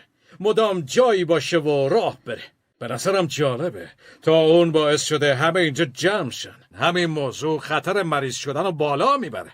گاهی با خودم میگم مشکلی نیست. همیشه خطر هست. حتی وقتی از خیابون رد میشی. دکتر ریو هم رسید. همزمان پلیس هم اومد. رامبر عقبتر ایستاد. تارو با بازرس خوشو بشی کرد. بازرس گفت وضعیت سختیه. شنیدم سازمان آموزش بهداشت رو انداختن. راستش من نمی‌دونم کار شما چقدر لازمه. مگه قرار بیماری بیشتر شه؟ باید امیدوار باشیم که نشه. بله باید امیدوار باشیم. مشیت الهی غیر قابل پیش بینیه اه، کار باسپورس بیشتر شده؟ اتفاقا کارهای روزمره که همیشه داشتیم کمتر شده. گمونم فرصت خوبیه برای مسئولین وقت تلف کن. احتمالا ممنون قضا و قدرن. وقتی بازپرس رفت گارسیو اومد. گفت باید منتظر باشین رال کمی دیر میاد. خونواده ها توی هم میلولیدن. اغلب برای بیمارشون غذا آورده بوده. سرگشته و نگران بودن. برای گرفتن اطلاعات به کسی چنگ می‌زدن. راول اومد. مردی بود بلند قد و درشت که با وجود هوای گرم کت و شلوار رسمی تنش بود. به رامبر گفت رفتنت شدنیه ده هزار کم آب می‌خوره. فردا تو رستوران اسپانیایی. باشه قبول. فردا زور توی رستوران اسپانیایی راول گفت دوستم تو رو به مقصد میرسونه نگهبانم که با اونا هستن کمکت می‌کنن. تو رو می‌برم بیرون. راول بازیکن فوتبال بود. همین موضوع باعث گفتگوی گرمی بینشون شد. شب رامبر رفت پیش ریو. بهش گفت همه چیز برای رفتنم آماده است. راستی الان اوضاع بیماری در چه وضعیتیه؟ ریو گفت بیماری پیش میره چون ما دارو و وسایل پزشکی کافی نداریم. حدود ده پزشک داوطلب و صد نفر کادر درمانی هم از بیرون اومده. الان ظاهرا تعداد کادر درمانی کافیه اما اگه شیوع اوج بگیره اصلا کافی نیست. تارو اومد و خبر داد که کشیش پانلو هم قراره به اونا کمک کنه. رامبر شرمنده گفت من آدمی نیستم که به راحتی دیگرانو در شرایط سخت بذارم و برم. اما واقعا باید برم. خواهش می‌کنم منو ببخشید. رامبر صبح فردا طبق قرار جلوی کلیسا ایستاد.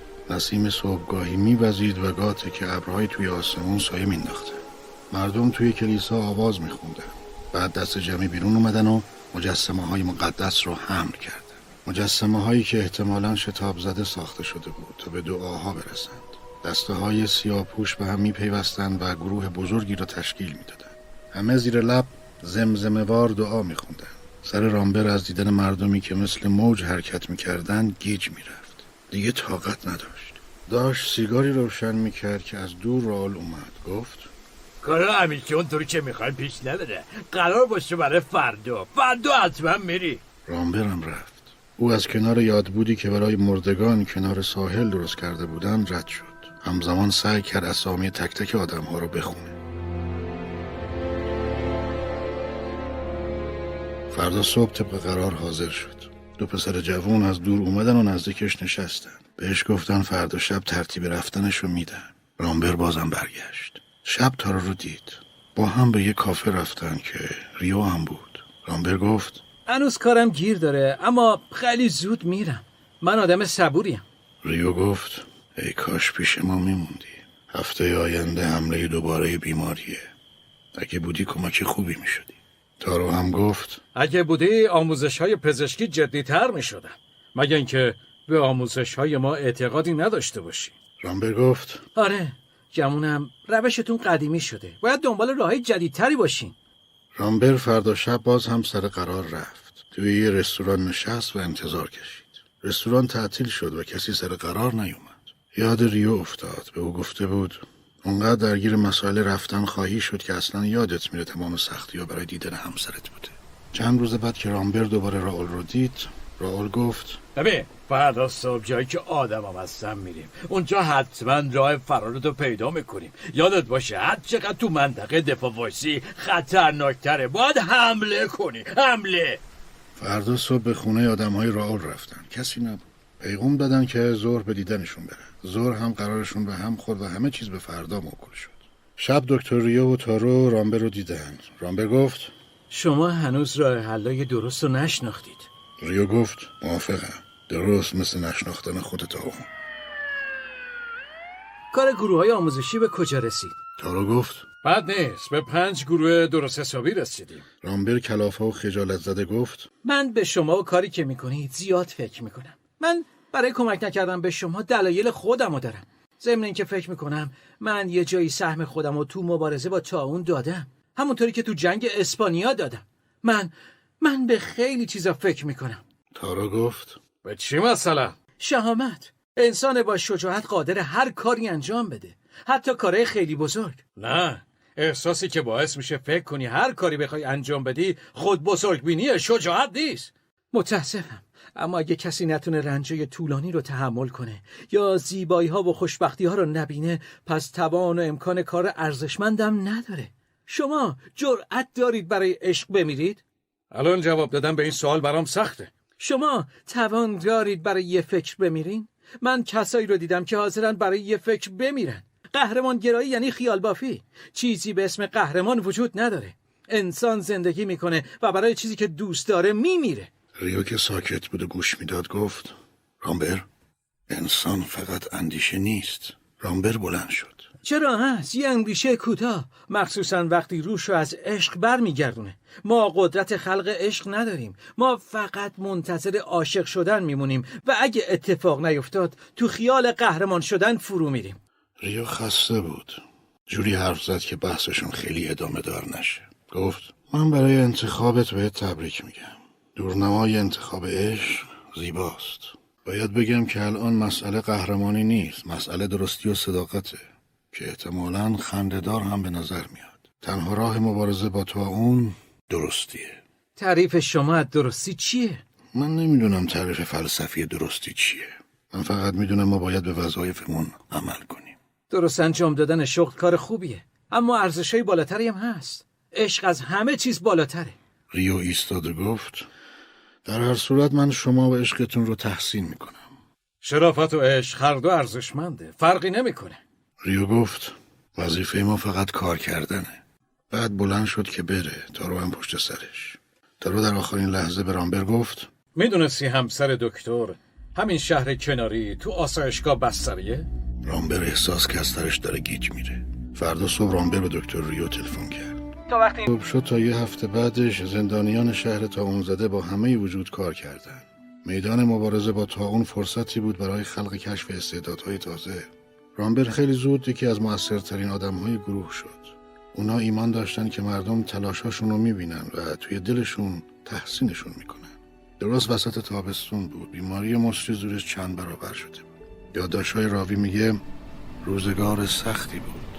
دفن عاشقان سختتر و رنجاورتر همه سختی ها به کنار باد عجیبی هم وزیدن گرفت. بادی که مانعی برای وزیدنش نبود. باد داغ کوچه به کوچه شهر تا اون زده بیدرخت رو میگشت و بیماری رو پراکنده می‌کرد. همه جا خشکتر و خاکستری تر شده بود. مردم مجبور بودن از دریا آب بیارن و سطل سطل شهر رو خنک کنن. قربانیان روز به روز زیادتر می شدن و دیگه محله امن نبود. صدای آمبولانس یک بند قطع نمی‌شد. بیماری در کمین هر دری نشسته بود. خیلی ها عقیده داشتن محله های آلوده تر رو قرنطینه کنند و مانند زندانی در دل زندان. خیلی ها سعی می‌کردن بخشی از خانهشان را آتش بزنند تا قسمت های آلوده از بین برود. اما گرما و خشکی به آتش پروبال می‌داد. آن وقت مهار آتش فاجعه بود. مسئولان نمی‌دانستند راه جلوگیری از آتش زدن خانه ها چیست. چطور به مردم بگویند خانهشان را آتش نزنند؟ در خانواده های پرجمعیت کار مهار بیماری سخت تر بود. هر فردی از هر سوی شهر تا اون را با خودش به خانه می آورد محله های شلوغ اجتماعات مراسم های کلیسا و پادگان ها بزرگترین منابع شیوع بودند. آنها غذای لذیذ تاون به حساب می آمدند دیگر بالادستی نسبت به زیر دستش برتری نداشت و در امان نبود. اصلا بالا شهر و پایین شهر در کار نبود. دوره عجیبی بود. انگار تا اون مأموریت داشت بالا دستان را اسیر خودش کند و جلو چشم زیر دستان خارشان کند. مهم نبود کی هستی. خانهت کجاست؟ پدرت کیست؟ شغلت چیست؟ همه به یک اندازه آدم بودند و به یک اندازه آسیب پذیر به یک اندازه در خطر و به یک اندازه بیچاره بودند کار که به اینجا رسید ادهی ریختند و در انبارها را شکستند و غارت کردند اموال اداره ها را دزدیدند و فروشگاه های بزرگ را خالی کردند آدمها بدتر از باد داغ سوزاننده توی شهر را افتاده بودند و همه چیز را ویران می کردند. مردم مثل سیلی ویران کننده شهر را می شکستند و جلو می رفتند. فکری پشت یورشا نبود. آدم به خصوصی هم رأسشان نبود. کسی در مورد شورش آنی که منجر به فاجعه باشد برنامه ریزی نکرده بود. همه چیز آنی اتفاق می افتاد و همه شهر را در بر می گرفت. حتی میان آتش زدنها و سوزاندنها گاهی مالک املاک آتش گرفته هم بود اما کسی اعتراض نمی کرد مقاومت نمی کرد تا اینکه نظامی ها وارد عمل شدند. آنها به سوی مردم شلیک کردند و دو نفری را هم با تیر زدند مگر مردم بترسند. اما برای مردمی که شبیه سیل شده بودند صدای چند گلوله ترسی نداشت. تا اینکه شب همه را آرام کرد. کوچه ها خلوت شدند و محتاب کمرمقی بر کوچه ها تابید راویان می‌گویند علاقه ندارند که از خاک سپاری آدم ها و سوگواری ها چیزی بنویسند. خاک سپاری ها کوتاه و ساده بود. فرصت نبود چون چند دقیقه بعد مرده دیگری را به خاک میسپردند. کلیسا را تعطیل کرده بودند چون نیاز به تشریفات نبود. کشیش ها به سرعت در گورستان ها و بر بارین مرده ها دعا میخواندند. گورستان به دو بخش زنها و مردها تقسیم شده بود. کتان برای کفن کم شده بود و تابوت سازها از تعداد مرده ها عقب افتاده بودند.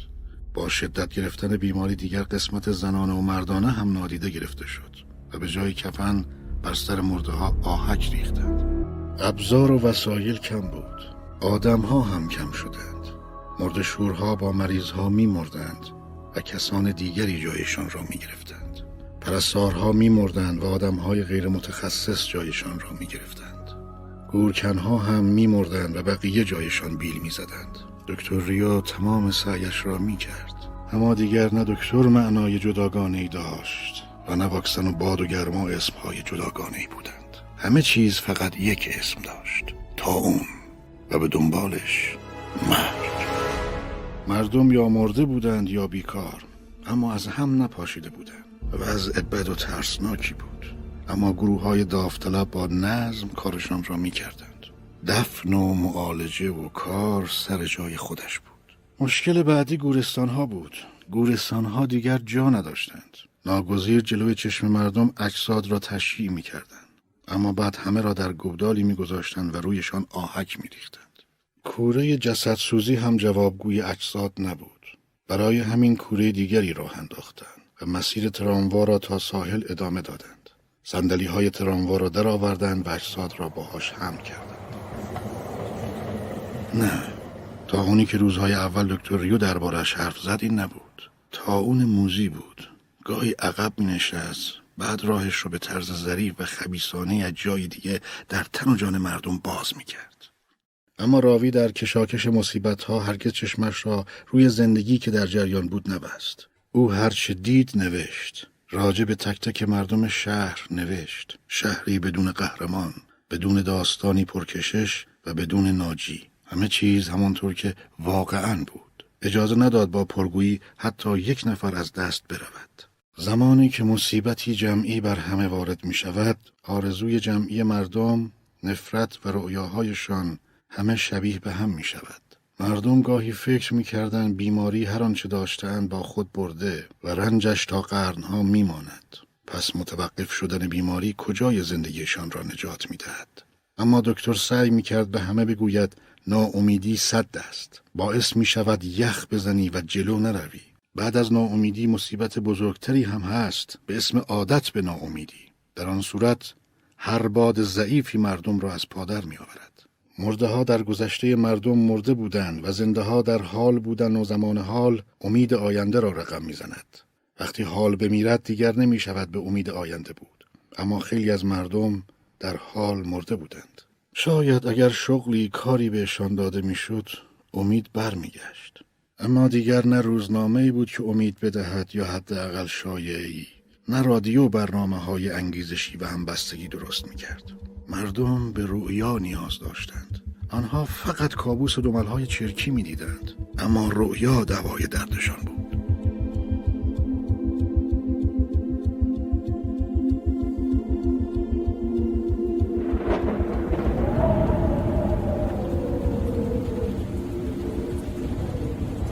پاییز که شد دیگر شهر شکل شهر نداشت. همه چیز از ریخ افتاده بود. باران و باد رخی برای شهر نگذاشته بود. ریو و دوستانش سخت کار کرده بودند. رامبر هنوز توی شهر بود و اگرچه هنوز رویای فرار داشت اما با همه وجود کارش را انجام می‌داد و گراند آمار واکسن و سرم و دارو و مبتلا شدگان را ثبت می‌کرد.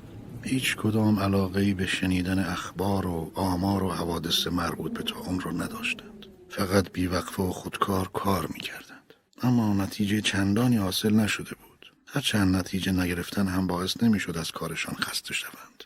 به ظاهر ارزش جنگ یا آتش بس برایشان یکی بود. رامبر نمی‌دانست آنها ارقام و آمار امور را در دست دارند یا بیماری امور آنها را توی دست گرفته و به هر طرف که بخواهد هدایت می کند. گراند اما کمی ضعیف شده بود. اون از اول هم بنی قوی نداشت. کار و تلاش شبانه روزی به اضافه نوشتن شبانه داستان او را ضعیف کرده بود.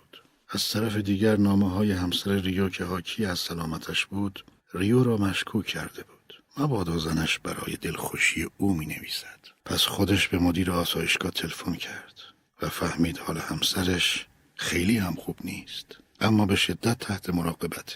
ریو با خودخوری تمام در این باره به مادرش چیزی نگفته بود. تارو هم در توصیف شهر و مردمانش کوتاهی نکرده بود. همچنان یادداشتهاشو می نوشت خبر خوب واکسن دکتر کاستل بود که کم کم آماده می شد.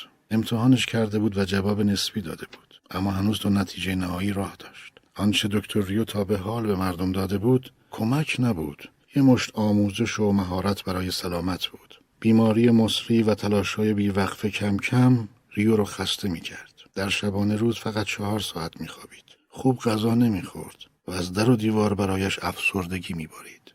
در کشاکش کار مجبور بود با خشونت دهان بیماران را باز کند و تند آستین لباسشان را بالا بزند. همین مسئله باعث رنجش شده بود. از اینکه فرصت مهربانی نداشت از اینکه ذاتا خشن نبود و مجبور بود تند و تلخ رفتار کند. از اینکه مجبور بود پیغام های غیر واقعی زنش را تاب بیاورد. همه و همه باعث رنجش می‌شد.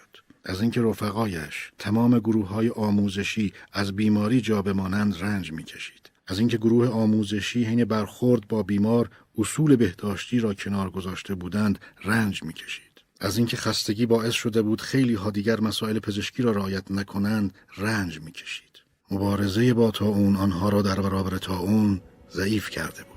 تنها کسی که سالم بود و حالش خوب پیرمرد آسمی شهر ایز رامبر جدی و کوشا کنار دکتر ریو کار کرده بود. رامبر فقط یه روز سر کار نیومده بود. روزی که رفته بود دوباره رئال رو ببینه. راول گفته بود دوشنبه دو هفته دیگه. همون روزیه که تو از این شهر میری. رامبر سعی کرد مشغول کار بشه تا مگر پانزه روز زودتر بگذرد. رامبر به کارهای سخت عادت نداشت اما سعیش را می‌کرد. ضمن که زیر نظر پلیس هم بود. پلیس با کنایه احوالش را از ریو جویا شده برامبر حیرت زده شده بود که ریو اصلا کاری به کارش ندارد و در شرایطی که برایش امکان داشته او را لو نداده دو هفته گذشت. زمان رفتن رامبر بود. قرار فرار نیمه شب بود. رامبر از صبح به خانه پسرهای نگهبان و مادر پیرشان رفت. پیرزن پرسید زنت مهربونه؟ خیلی. زیباست؟ به نظر من آره. پس حتما از شهر برو. حتما برو. باید تا شب خونه پیرزن میمون. با پنجره های بسته و پرده های کشیده. اما بعد از ظهر اونقدر گرم بود که طاقت نیاورد و از خونه زد بیرون. گفت نیمه شب برمیگرده. رامبر یک راست رفت بیمارستان. تارو ضعیف و عرقریز مشغول کار بود. رامبر با دکتر ریو کار داشت. تارو هم رفت. از یه دالون سبز گذشتن. تارو برای خودش و او دو تا کلاه سبز ضد عفونی شده برداشت. رامبر پرسید کلاها به دردم می‌خوره یا همینطوریه؟ به درد که می‌خوره. به دیگران اعتماد به نفس و حس امنیت میده. ریو سر بلند کرد. تو رو گفت. امشب میره. نصف شب. رامبرم گفت. نه نمیرم. اومدم بگم همینجا میمونم. همسرت چی؟ از زمانی که باید می‌رفتم خیلی گذشته. هرچی قرار بوده پیش بیاد پیش اومده. احمق نشو. اینجا کاری جلو نمیره. هر تلاشی بیهوده است. حداقل به رنج دورید پایان بده. رنج مردم اینجا تموم نمیشه. اگه می‌تونی خوشبخشی برو. خوشبختی من بدون فکر کردن به خوشبختی مردم شرماوره روز اول که گیر افتادم می‌گفتم چرا باید به خاطر مردم شهر مجازات شم؟ اما حالا اوضاع فرق کرده. واکسن دکتر کاستل آماده شده بود اما هنوز درست حسابی آزمایش نشده بود. پسر بچه ده ساله مبتلا شده بود و درد می‌کشید. پدر و مادرش هم همراهش داشتن درد میکشیدن. اگه واکسن کاستل جواب نمی‌داد احتمالا تا اون تمام آدمای شهر رو میبلید. شاید با قدری حوصله اما کسی رو زنده نمیذاشت. دکتر ریو تصمیمش رو گرفته بود. بچه رو آماده کردن و واکسن رو تزریق کردند. همه منتظر نتیجه بودن تا ساعتهای اول شب خبری نبود. بچه همچنان داشت درد می‌کشید و دوملها آزارش می‌دادن اما صبح نشده بچه توی جاش وول خورد و احساس بهتری داشت. تا صبح از بچه چشم بر نداشته بودن بچه یه 24 ساعت سخت و پشت سر گذاشته بود. مقاومتش تحسین برانگیز بود. گاهی بهتر می‌شد گاهی بدتر. پدرش از دیدن رنج بچه آشفته و کم طاقت شده بود. اگه قراره بمیره چرا باید انقدر زهش بکشه؟ بدون دارو لاغر راحت تر میمرد. اما بچه کم کم بهتر شد. دست و پای خشکش نرم شد و به حرف اومد. اما حرفش بیشتر فریاد بود. فریادی از سر رهایی و آزاد شدن. از سر اعتراض. انگار صدای اعتراض همه مردم باشه. پدر بچه زانو زد و بی صدا گفت خدایا بچه منو نجات بده. خواهش می‌کنم خواهش می‌کنم. کشیش پانلو که تمام مدت شاهد رفتار و درد بچه بود نفس آسوده کشید. بچه را تقدیس کرد و رفت. دکتر عصبی و خسته و گیج از کنار پانلو گذشت. توی چشمای پدر نگاه کرد و گفت این که بچه بود بیگناه بود. پس چرا تا اون گرفته بود؟ و روی نیمکت نشست. پانلو گفت چرا انقدر تند و خشن با من حرف می‌زنی؟ فکر می‌کنی من زرج نکشیدم؟ دیدن عذاب بچه برای من راحت بود؟ ببخشید. دلیل خشمم خستگی و بیخوابیه. گاهی خستگی ها از حد و حساب میگذرن. من این لحظات رو می‌شناسم اما یادت باشه عشق کمکت می‌کنه. من دنیایی که بچه های بیگناه توش مریض میشن و دوست ندارم. عاشق این دنیا نیستم. حالا غمگین گفت. می‌فهمم. بله. من عشقی که راجع بهش حرف می‌زنید و ندارم. بهش احتیاجی هم ندارم. فقط چیزی که ما رو با وجود اختلاف نظرامون متحد کرده مهمه. بله شما برای سعادت انسان کار می‌کنید. سعادت انسان عبارت بزرگیه. برای من فقط سلامتی انسان مهمه. پانلو اندوهگین بلند شد و رفت. ریو گفت ولی بازم منو به خاطر تندی ببخشید. پانلو دست استخوانیش را بلند کرد. بله متاسفانه من نتونستم شما را متقاعد کنم. چه اشکالی داره. منم از مرگ و رنج متنفرم. چه بخواهید چه نخواهید. ما با هم سختی کشیدیم و در حال مبارزه هستیم. پدر پانرو هم واکسن زده بود و دوشادوش بقیه برای مبارزه با تا اون تلاش می‌کرد. عضو گروه های آموزش سلامت بود. پانلو از رنج دیگران مخصوصا پسر بچه‌ای که برای بهبودی جنگیده بود درد کشیده بود. دردی که از ظاهرش به مغزش سرایت کرده بود. برای همین می‌خواست مقاله بنویسد با عنوان آیا امکان مشورت کشیش با دکتر وجود دارد؟ از عنوان مقاله معلوم بود طوفانی در دل کشیش برباست روزی که پانلو قصد داشت مقالش را برای مردم بخواند باد تندی میوزید. رفتارهای مردم عجیب شده بود. مردم یا اعلامیه پخش می‌کردند که تا اون خواهد رفت نگران نباشید یا توی کتابخونه شهر دنبال کتاب میگشتند که اطلاعات بیشتری داشته باشد بعضی دلیل بیماری را تاریخی و برخی تأثیر طالع و ستاره شناسی می دانستند. به طور کلی مردم مطالب در و زیاد و گنگی که منتشر می شد و دوست داشتند و می خوندند. حالا همین مردم مشتری حرفهای سخنرانی بودند که احتمال می‌دادند براشون تکراری باشه. باد سخت میوزید. ریو هم اومد و بی صدای گوشه نشست. کشیش برای اولین بار به جای اون که به مردم بگه شما گفت ما. او فاصله تقدس و برتری و کرامتش رو برداشته بود و همتراز مردم شده بود. اون سخنرانی قطعا برای نسلها ماندگار می‌شد. مردم گفتن کشیش چه قصدی داره؟ چه قصدی داره که اینطور خودش رو همتراز مردم کرده؟ آیا راسته که داره با تیم پزشکی همکاری می‌کنه؟ پانرو گفت. سخنرانی من امتحان سختیه و در شرایط سختیه. اینکه کلیسا تا کجا علم و تحمل می‌کنه یا چطور بنا به اقتضای شرایط روی خوش نشون میده یا رو برمیگردونه. ریو نگاه کرد. اولین نفر بیرون رفت. پان رو گفت. نباید برای کسی که تا اون از نزدیک ندیده توضیحش داد. نباید کسی رو از زندگی دل زده کرد. دل زدگی و هشدار با هم فرق دارن. از خودمون می‌پرسیم آیا انسان بیگناه رنج می‌کشه؟ چرا کودکی از بیماری رنج می‌بره با اینکه بیگناهه؟ بی انصافی اگر چنین اندیشه ای ما رو در برابر مذهب قرار بده. رنج انسان و جاودانه می‌کنه و اون چه کودک گذرونده در قیامت پاداششو خواهد گرفت. مگه نه اینکه مسیح بر صلیب رنج برد اما همون موقع گفت زمان موعود رسیده باید پذیرفت یا انکار کرد. اوج ایمان مسیح در لحظه رنجش بود. ما بیشتر از اون که دنبال تفسیر و توضیح تا اون باشیم باید ببینیم از اون چی یاد می‌گیریم. اون چه از روزهای سخت یاد می‌گیری با اون چه در خوشبختی میآموزی فرق داره. چه بسا رنج این بیماری فضیلت بزرگی باشه. سخنرانی او فراتر از انتظار ریو بود. قطعا سخنرانی برای مردم تا اون زده با مردم در رفاه و بدون مشکل فرق می‌کنه شاید اگر تا اونی نبود هرگز چون این سخنرانی هم خلق نمی‌شد. مردم هم همه می‌کردند.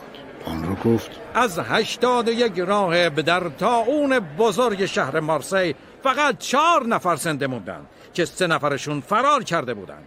راهب چهارم با بیماران و اجساد زیاد تنها بود اما زنده موند. پانرو با مشت محکم روی میز زد و گفت برادران ما باید راهب چهارم باشیم. همه سکوت کردند. پانلو گفت در امپراتوری تاون جای امنی وجود نداره. حد وسطی بین مرگ و زندگی نیست. پس راهی جز مبارزه نداریم.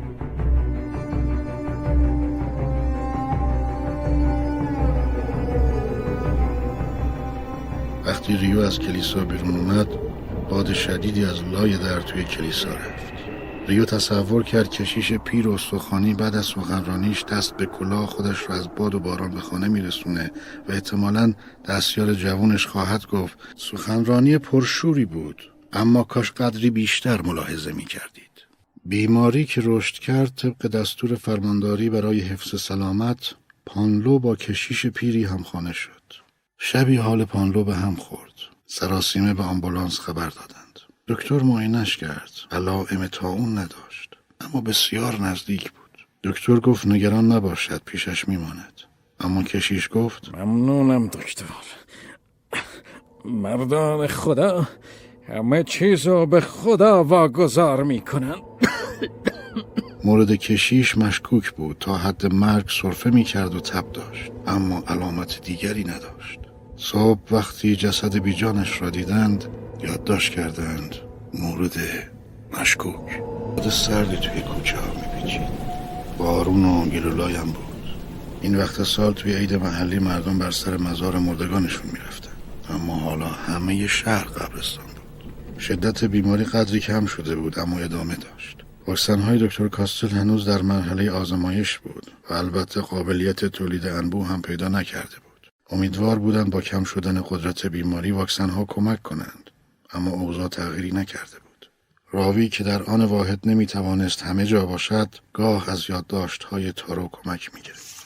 با رامبر از شهر دیدن کردیم یه طرف شهر با تراموا به قبرستان ساحلی شهر می رسید و یک طرف تماما زمین بایر بود. دیوارهای بلند اطراف ورزشگاه حکم دروازه های شهر رو داشت. دروازه هایی که بسته بودند. مردم نمی‌دونستند ترامواها چه چیزی جابجا جا می‌کنن. همه در حصر بودند. چه بیمارایی که در قرنطینه بودند، چه اونایی که تو خونه ها حبس شده بودند. انگار همه به تعطیلی ابدی رفته بودند. سعی می کردن به مرگ فکر نکنن اما موضوع دیگه هم برای فکر کردن نمونده بود تارو نوشته بود مردمی که پشت دیوارها توی زندان بودند از اینکه پشت درها کسی برای آزادیشون تلاش نمی کرد از بشریت متنفر شده بودند. برای بیمارها اردوگاه های زیادی ساخته بودند. فانوس دریایی یکسره میچرخید تا کشتی ها رو به بندرهای دیگه هدایت کنه. آسمون صاف بود و ستاره ها می درخشیدن. نسیم بوی ادویه می‌داد. همه جا سکوت محض بود. شب عجیبی بود. دکتر ریو گفت. هوا اونقدر خوبه که انگار هیچ وقت تا اونی وجود نداشته. و من گفتم تا حالا هیچ وقت خاصی بدونی من واقعا کیم شما دوست منی. ما با هم بارا حرف زدیم و افکارمون رو به هم گفتیم. من قبل اینکه به شهر شما بیام گرفتار تاون بودم. لازم نیست از رنج تاون بگم. چون اینجا کسی نیست که ندونه مرگ یعنی چی. گفتم موقعیت خانوادگی خوبی داشتم. خیلی از شماها بهتر. پدرم قاضی بود. مرد موفق و درستکاریم بود. با محبت و گرم بود. اما مادرم سرد و کم حرف.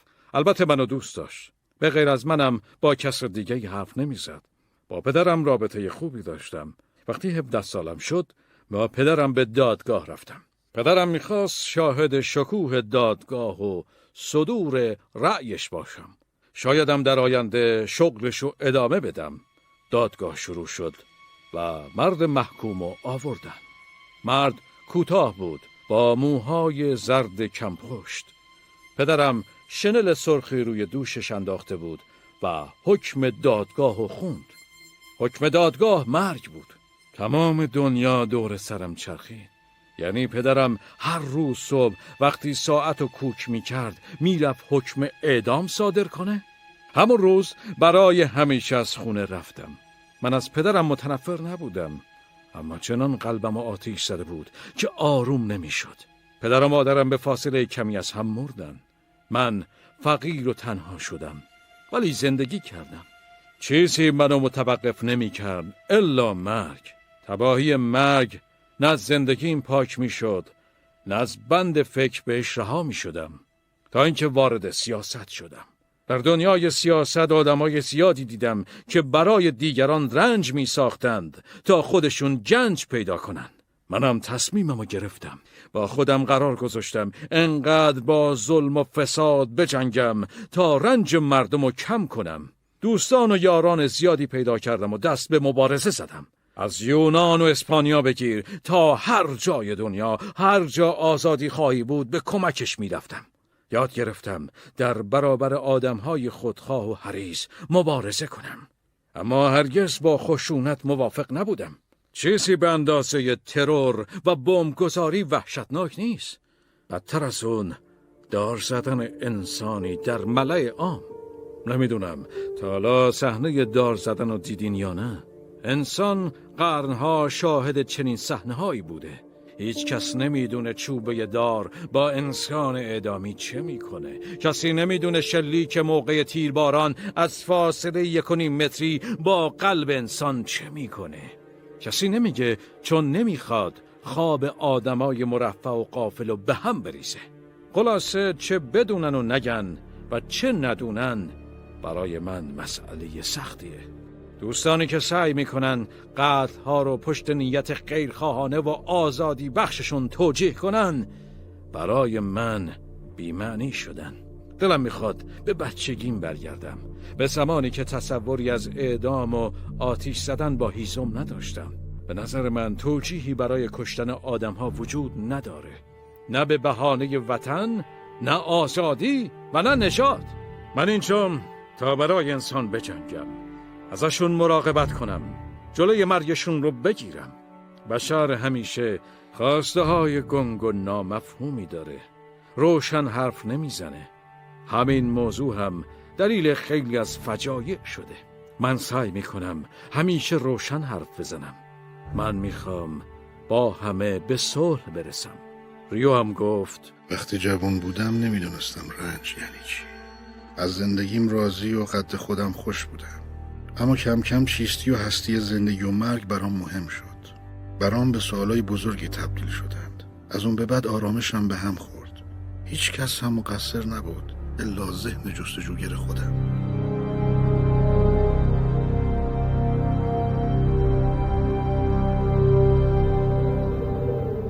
گران خوب دوام آورده بود. کارمند ساده و سخت کوش فرمانداری وسط کارزار تا اون بسیار زحمت کشیده بود. زندگی ایران فقط یه پیغام داشت. جهان بدون عشق می میرد گران دکتر رو نگاه می‌کرد و زمزمه وار چیزهایی می‌گفت. دکتر دکتر من شما رو خسته کردم. من شما رو خسته کردم. حرف از دهانش بیرون اومده نیومده روی زمین افتاد. تب داشت و نشانه های بیماری پیدا بود. کسی جرأت نمی‌کرد نزدیکش بشه. ریو گران رو در آغوش گرفت و روی صندلی عقب ماشین گذاشت. گراند می‌خواست جای بیمارستان رو به خونه ببره. دکتر ریو و تارو گران رو بردن به خونش. کنار آتیش خوابوندنش. باید تمام دستنوشته های منو بسوزونین. همه رو بسوزونین. ریو نوشته هاشو برداشت. در تمام صفحات فقط یه جمله به شکل مختلف تکرار شده بود. زنی زیبا سوار بر مادیانی اصیل از جنگر پرگل میگذشت. همزمان به دختر جوونی که تازه آورده بودن هم تزریق کرد. صبحگاه حال هر دوشون رو به بهبودی بود و توی تختشون آرام گرفته بودن آخر هفته پیرمرد آسمی به دکتر ریو گفت من موشا رو دیدم. همه سالم و سرحال از سوراخی به سوراخ دیگه می‌رفتن. ریو منتظر آمار و گزارش ها شد. بیماری خونه به خونه عقب نشینی می‌کرد.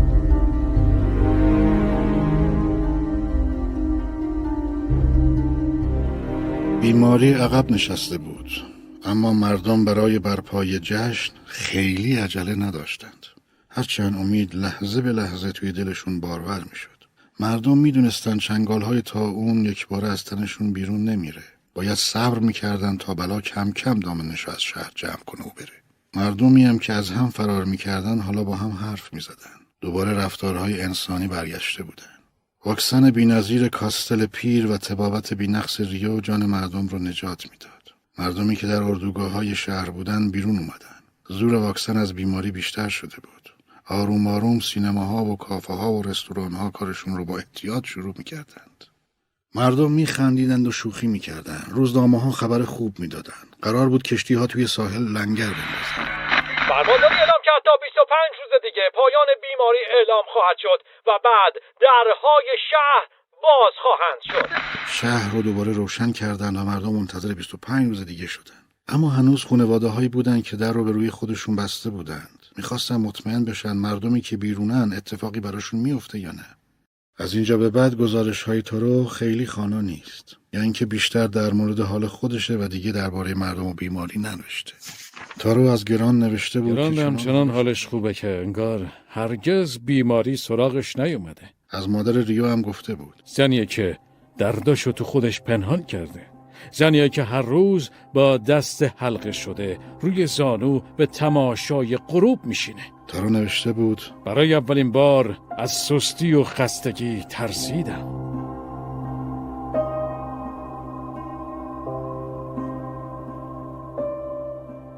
تا باز شدن درها فقط چند روز مونده بود. دکتر ریو احساس خستگی می‌کرد. حالا که کارا به سامون شده بود خستگی خودش رو نشون می‌داد. از طرفی هم منتظر جواب تلگراف مرکز درمانی همسرش بود.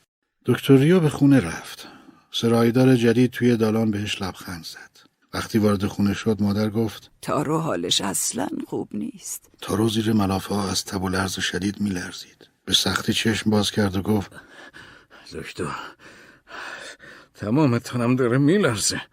تمام تمام علائم اونو دارم. دکتر گفت نه نشانه های بیماری نیست. خودتو بی جهت نگران نکن. مادر ریو از تارو مراقبت می‌کرد. همین که مادر از تارو فاصله گرفت ریو آهسته گفت مادر تارو تا اون داره. غیر ممکنه. باید ببرمش بیمارستان. برای شما هم خطرناکه. ولی من واکسن زدم. تارو هم زده بود. ولی می‌بینید که بیمار شده. ریو دوباره به تارو واکسن زد. اما تارو توی چشماش نگاه کرد و گفت خواهش می‌کنم. حقیقتو به هم بگو. حقیقت اینه. تو خوب میشی. من نمی‌خوام بمیرم. من مبارزه می‌کنم. نگران من نباش. فردا بارون و تگرگ سیلاسایی اومد. غروب آسمون کمی صاف شد. اما سرمایه شدیدی بود. حال تارو بدتر شده بود. بیماری با تمام توانش برش تاخته بود. آخرین قربانی تا اون به شدت درد می‌کشید. ریو گفت دارو هنوز تأثیر کامل خودشو نذاشته. زود خوب میشی. اما بیماری با تمام توان زور می‌زد. آخرین زورآزمایی بیماری نه تنها دوستش رو از او می‌گرفت حاصل تمام تجربیاتش هم می‌گرفت. حاصل همه مبارزه ها دیگه صدای آمبولانسی نمیومد در عوض صدای پای مردم از توی کوچه ها شنیده می‌شد. تا صبح چیزی نمونده بود. صبحگاه یکی باید پیروز مبارزه می‌شد. یا تارو یا بیماری. صبح هنوز بیمار و بیماری مبارزه می‌کرده تارو خون بالا می آورد و چشماش به زور باز می شد. واکسن ها قدری جلوی حمله بیماری رو گرفته بودن اما همه چیز همچنان در دست تا اون بود. ریو احساس می‌کرد خودش هم همراه تارو میمیره. مردن تارو در آخرین روزهای صلح از هر شکستی تلختر بود. او مبارزه رو باخته بود و بیرون هوا به شدت سرد می‌شد. ریو فکر کرد از تا اون چی براش مونده. بیماری که درست نشناختتش. و دوستی که تا آخرین لحظه انسان ماند اما تا اون بالاخره اون رو کشت. همون دم که تارو از دنیا رفت جواب تلگراف دکتر هم رسید. زنش هشت روز پیش مرده بود. مادر دکتر سرشو گذاشت روی پنجره. خدای من. دکتر گفت گریه نکن مادر.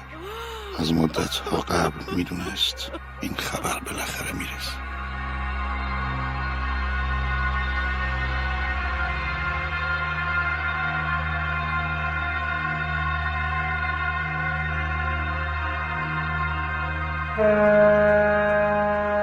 بالاخره درای شهر باز شد. در سپید دمی زیبا با حضور مردم مسئولان و روزنامه نگاران درها باز شد. راوی هم برای جانموندن از تصاویر آزادی در سرمای صبح کنار دروازه های شهر رفته از دور صدای کشتی هایی می اومد که به بندر نزدیک می شدند رامبر پشت دروازه ها منتظر نامزدش بود. خیلی های دیگه هم پشت دروازه ها منتظر عزیزانشون بودن. همه نگران بودن. مبادا یه سال تبعید از اون آدم های دیگه ای ساخته باشه. آدمایی که با مردم آزاد دیگه فرق داشته باشه در شهر اورلان شهری ساحلی که از شهرهای دیگه به دور بود همه نوع مردمی زندگی می‌کردن. سفید سیاه از هر زبان و ملیت و قومی. حالا همه دوباره صاحب شهرشون شده بوده. شهری که مهمانش رامبر همراه نامزدش با صدای بلند میخندید. عزیزم! عزیزم! باورم نمیشه دوباره می‌بینم. فقط دکتر ریو مانده بود. بدون دوست بدون همسر. و سوالهای بی جواب زیاد. تا اون از کجا اومده بود؟ مسئولان شهر چرا از سازمان بهداشت جهانی کمک نخواسته بودند؟ چرا دولت مرکزی گذاشته بود عدهای دیوانه امور شهر را در دست داشته باشند؟ چرا هواپیماها پی در پی فرود نمی اومدن و کمک های پزشکی نمی آوردن؟ کنار تمام آدم هایی که اومده بودن روزنامه نگاران و مورخان و فیلمسازان هم بودن.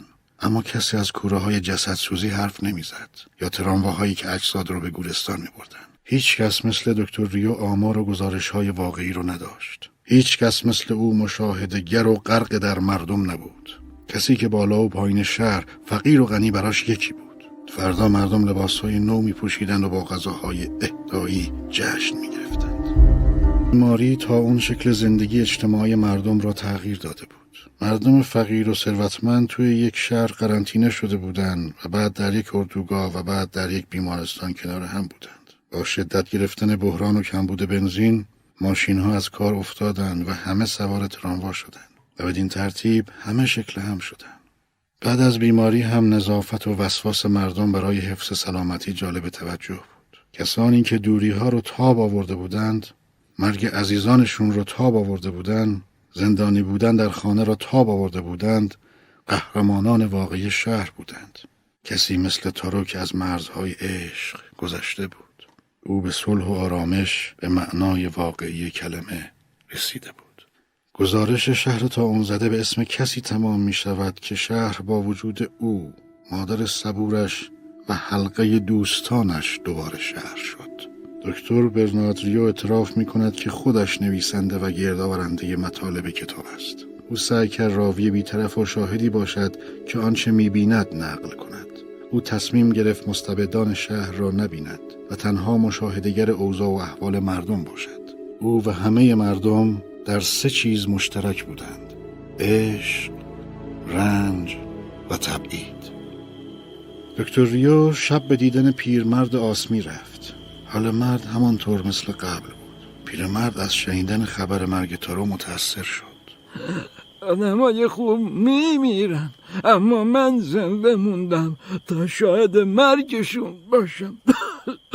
ریو اجازه گرفت و از روی بالکن خانه پیرمرد شهر را نگاه کرد. شهر یک سر غرق در شادی و آتشبازی بود. شهر بوی زندگی می‌داد و یاد همه کسانی که رفته بودند از ساحل به مشام می رسید. تا اون زدگان مانده بودند تا بیعدالتی را گزارش بدهند. تا ستمهایی که برشان رفته تا روزهای تلخ را تعریف کنند. اما ریو می‌دانست در دل هر شادی تهدیدی است. او چیزی می‌دانست که مردم شاد شهر خبر نداشتند.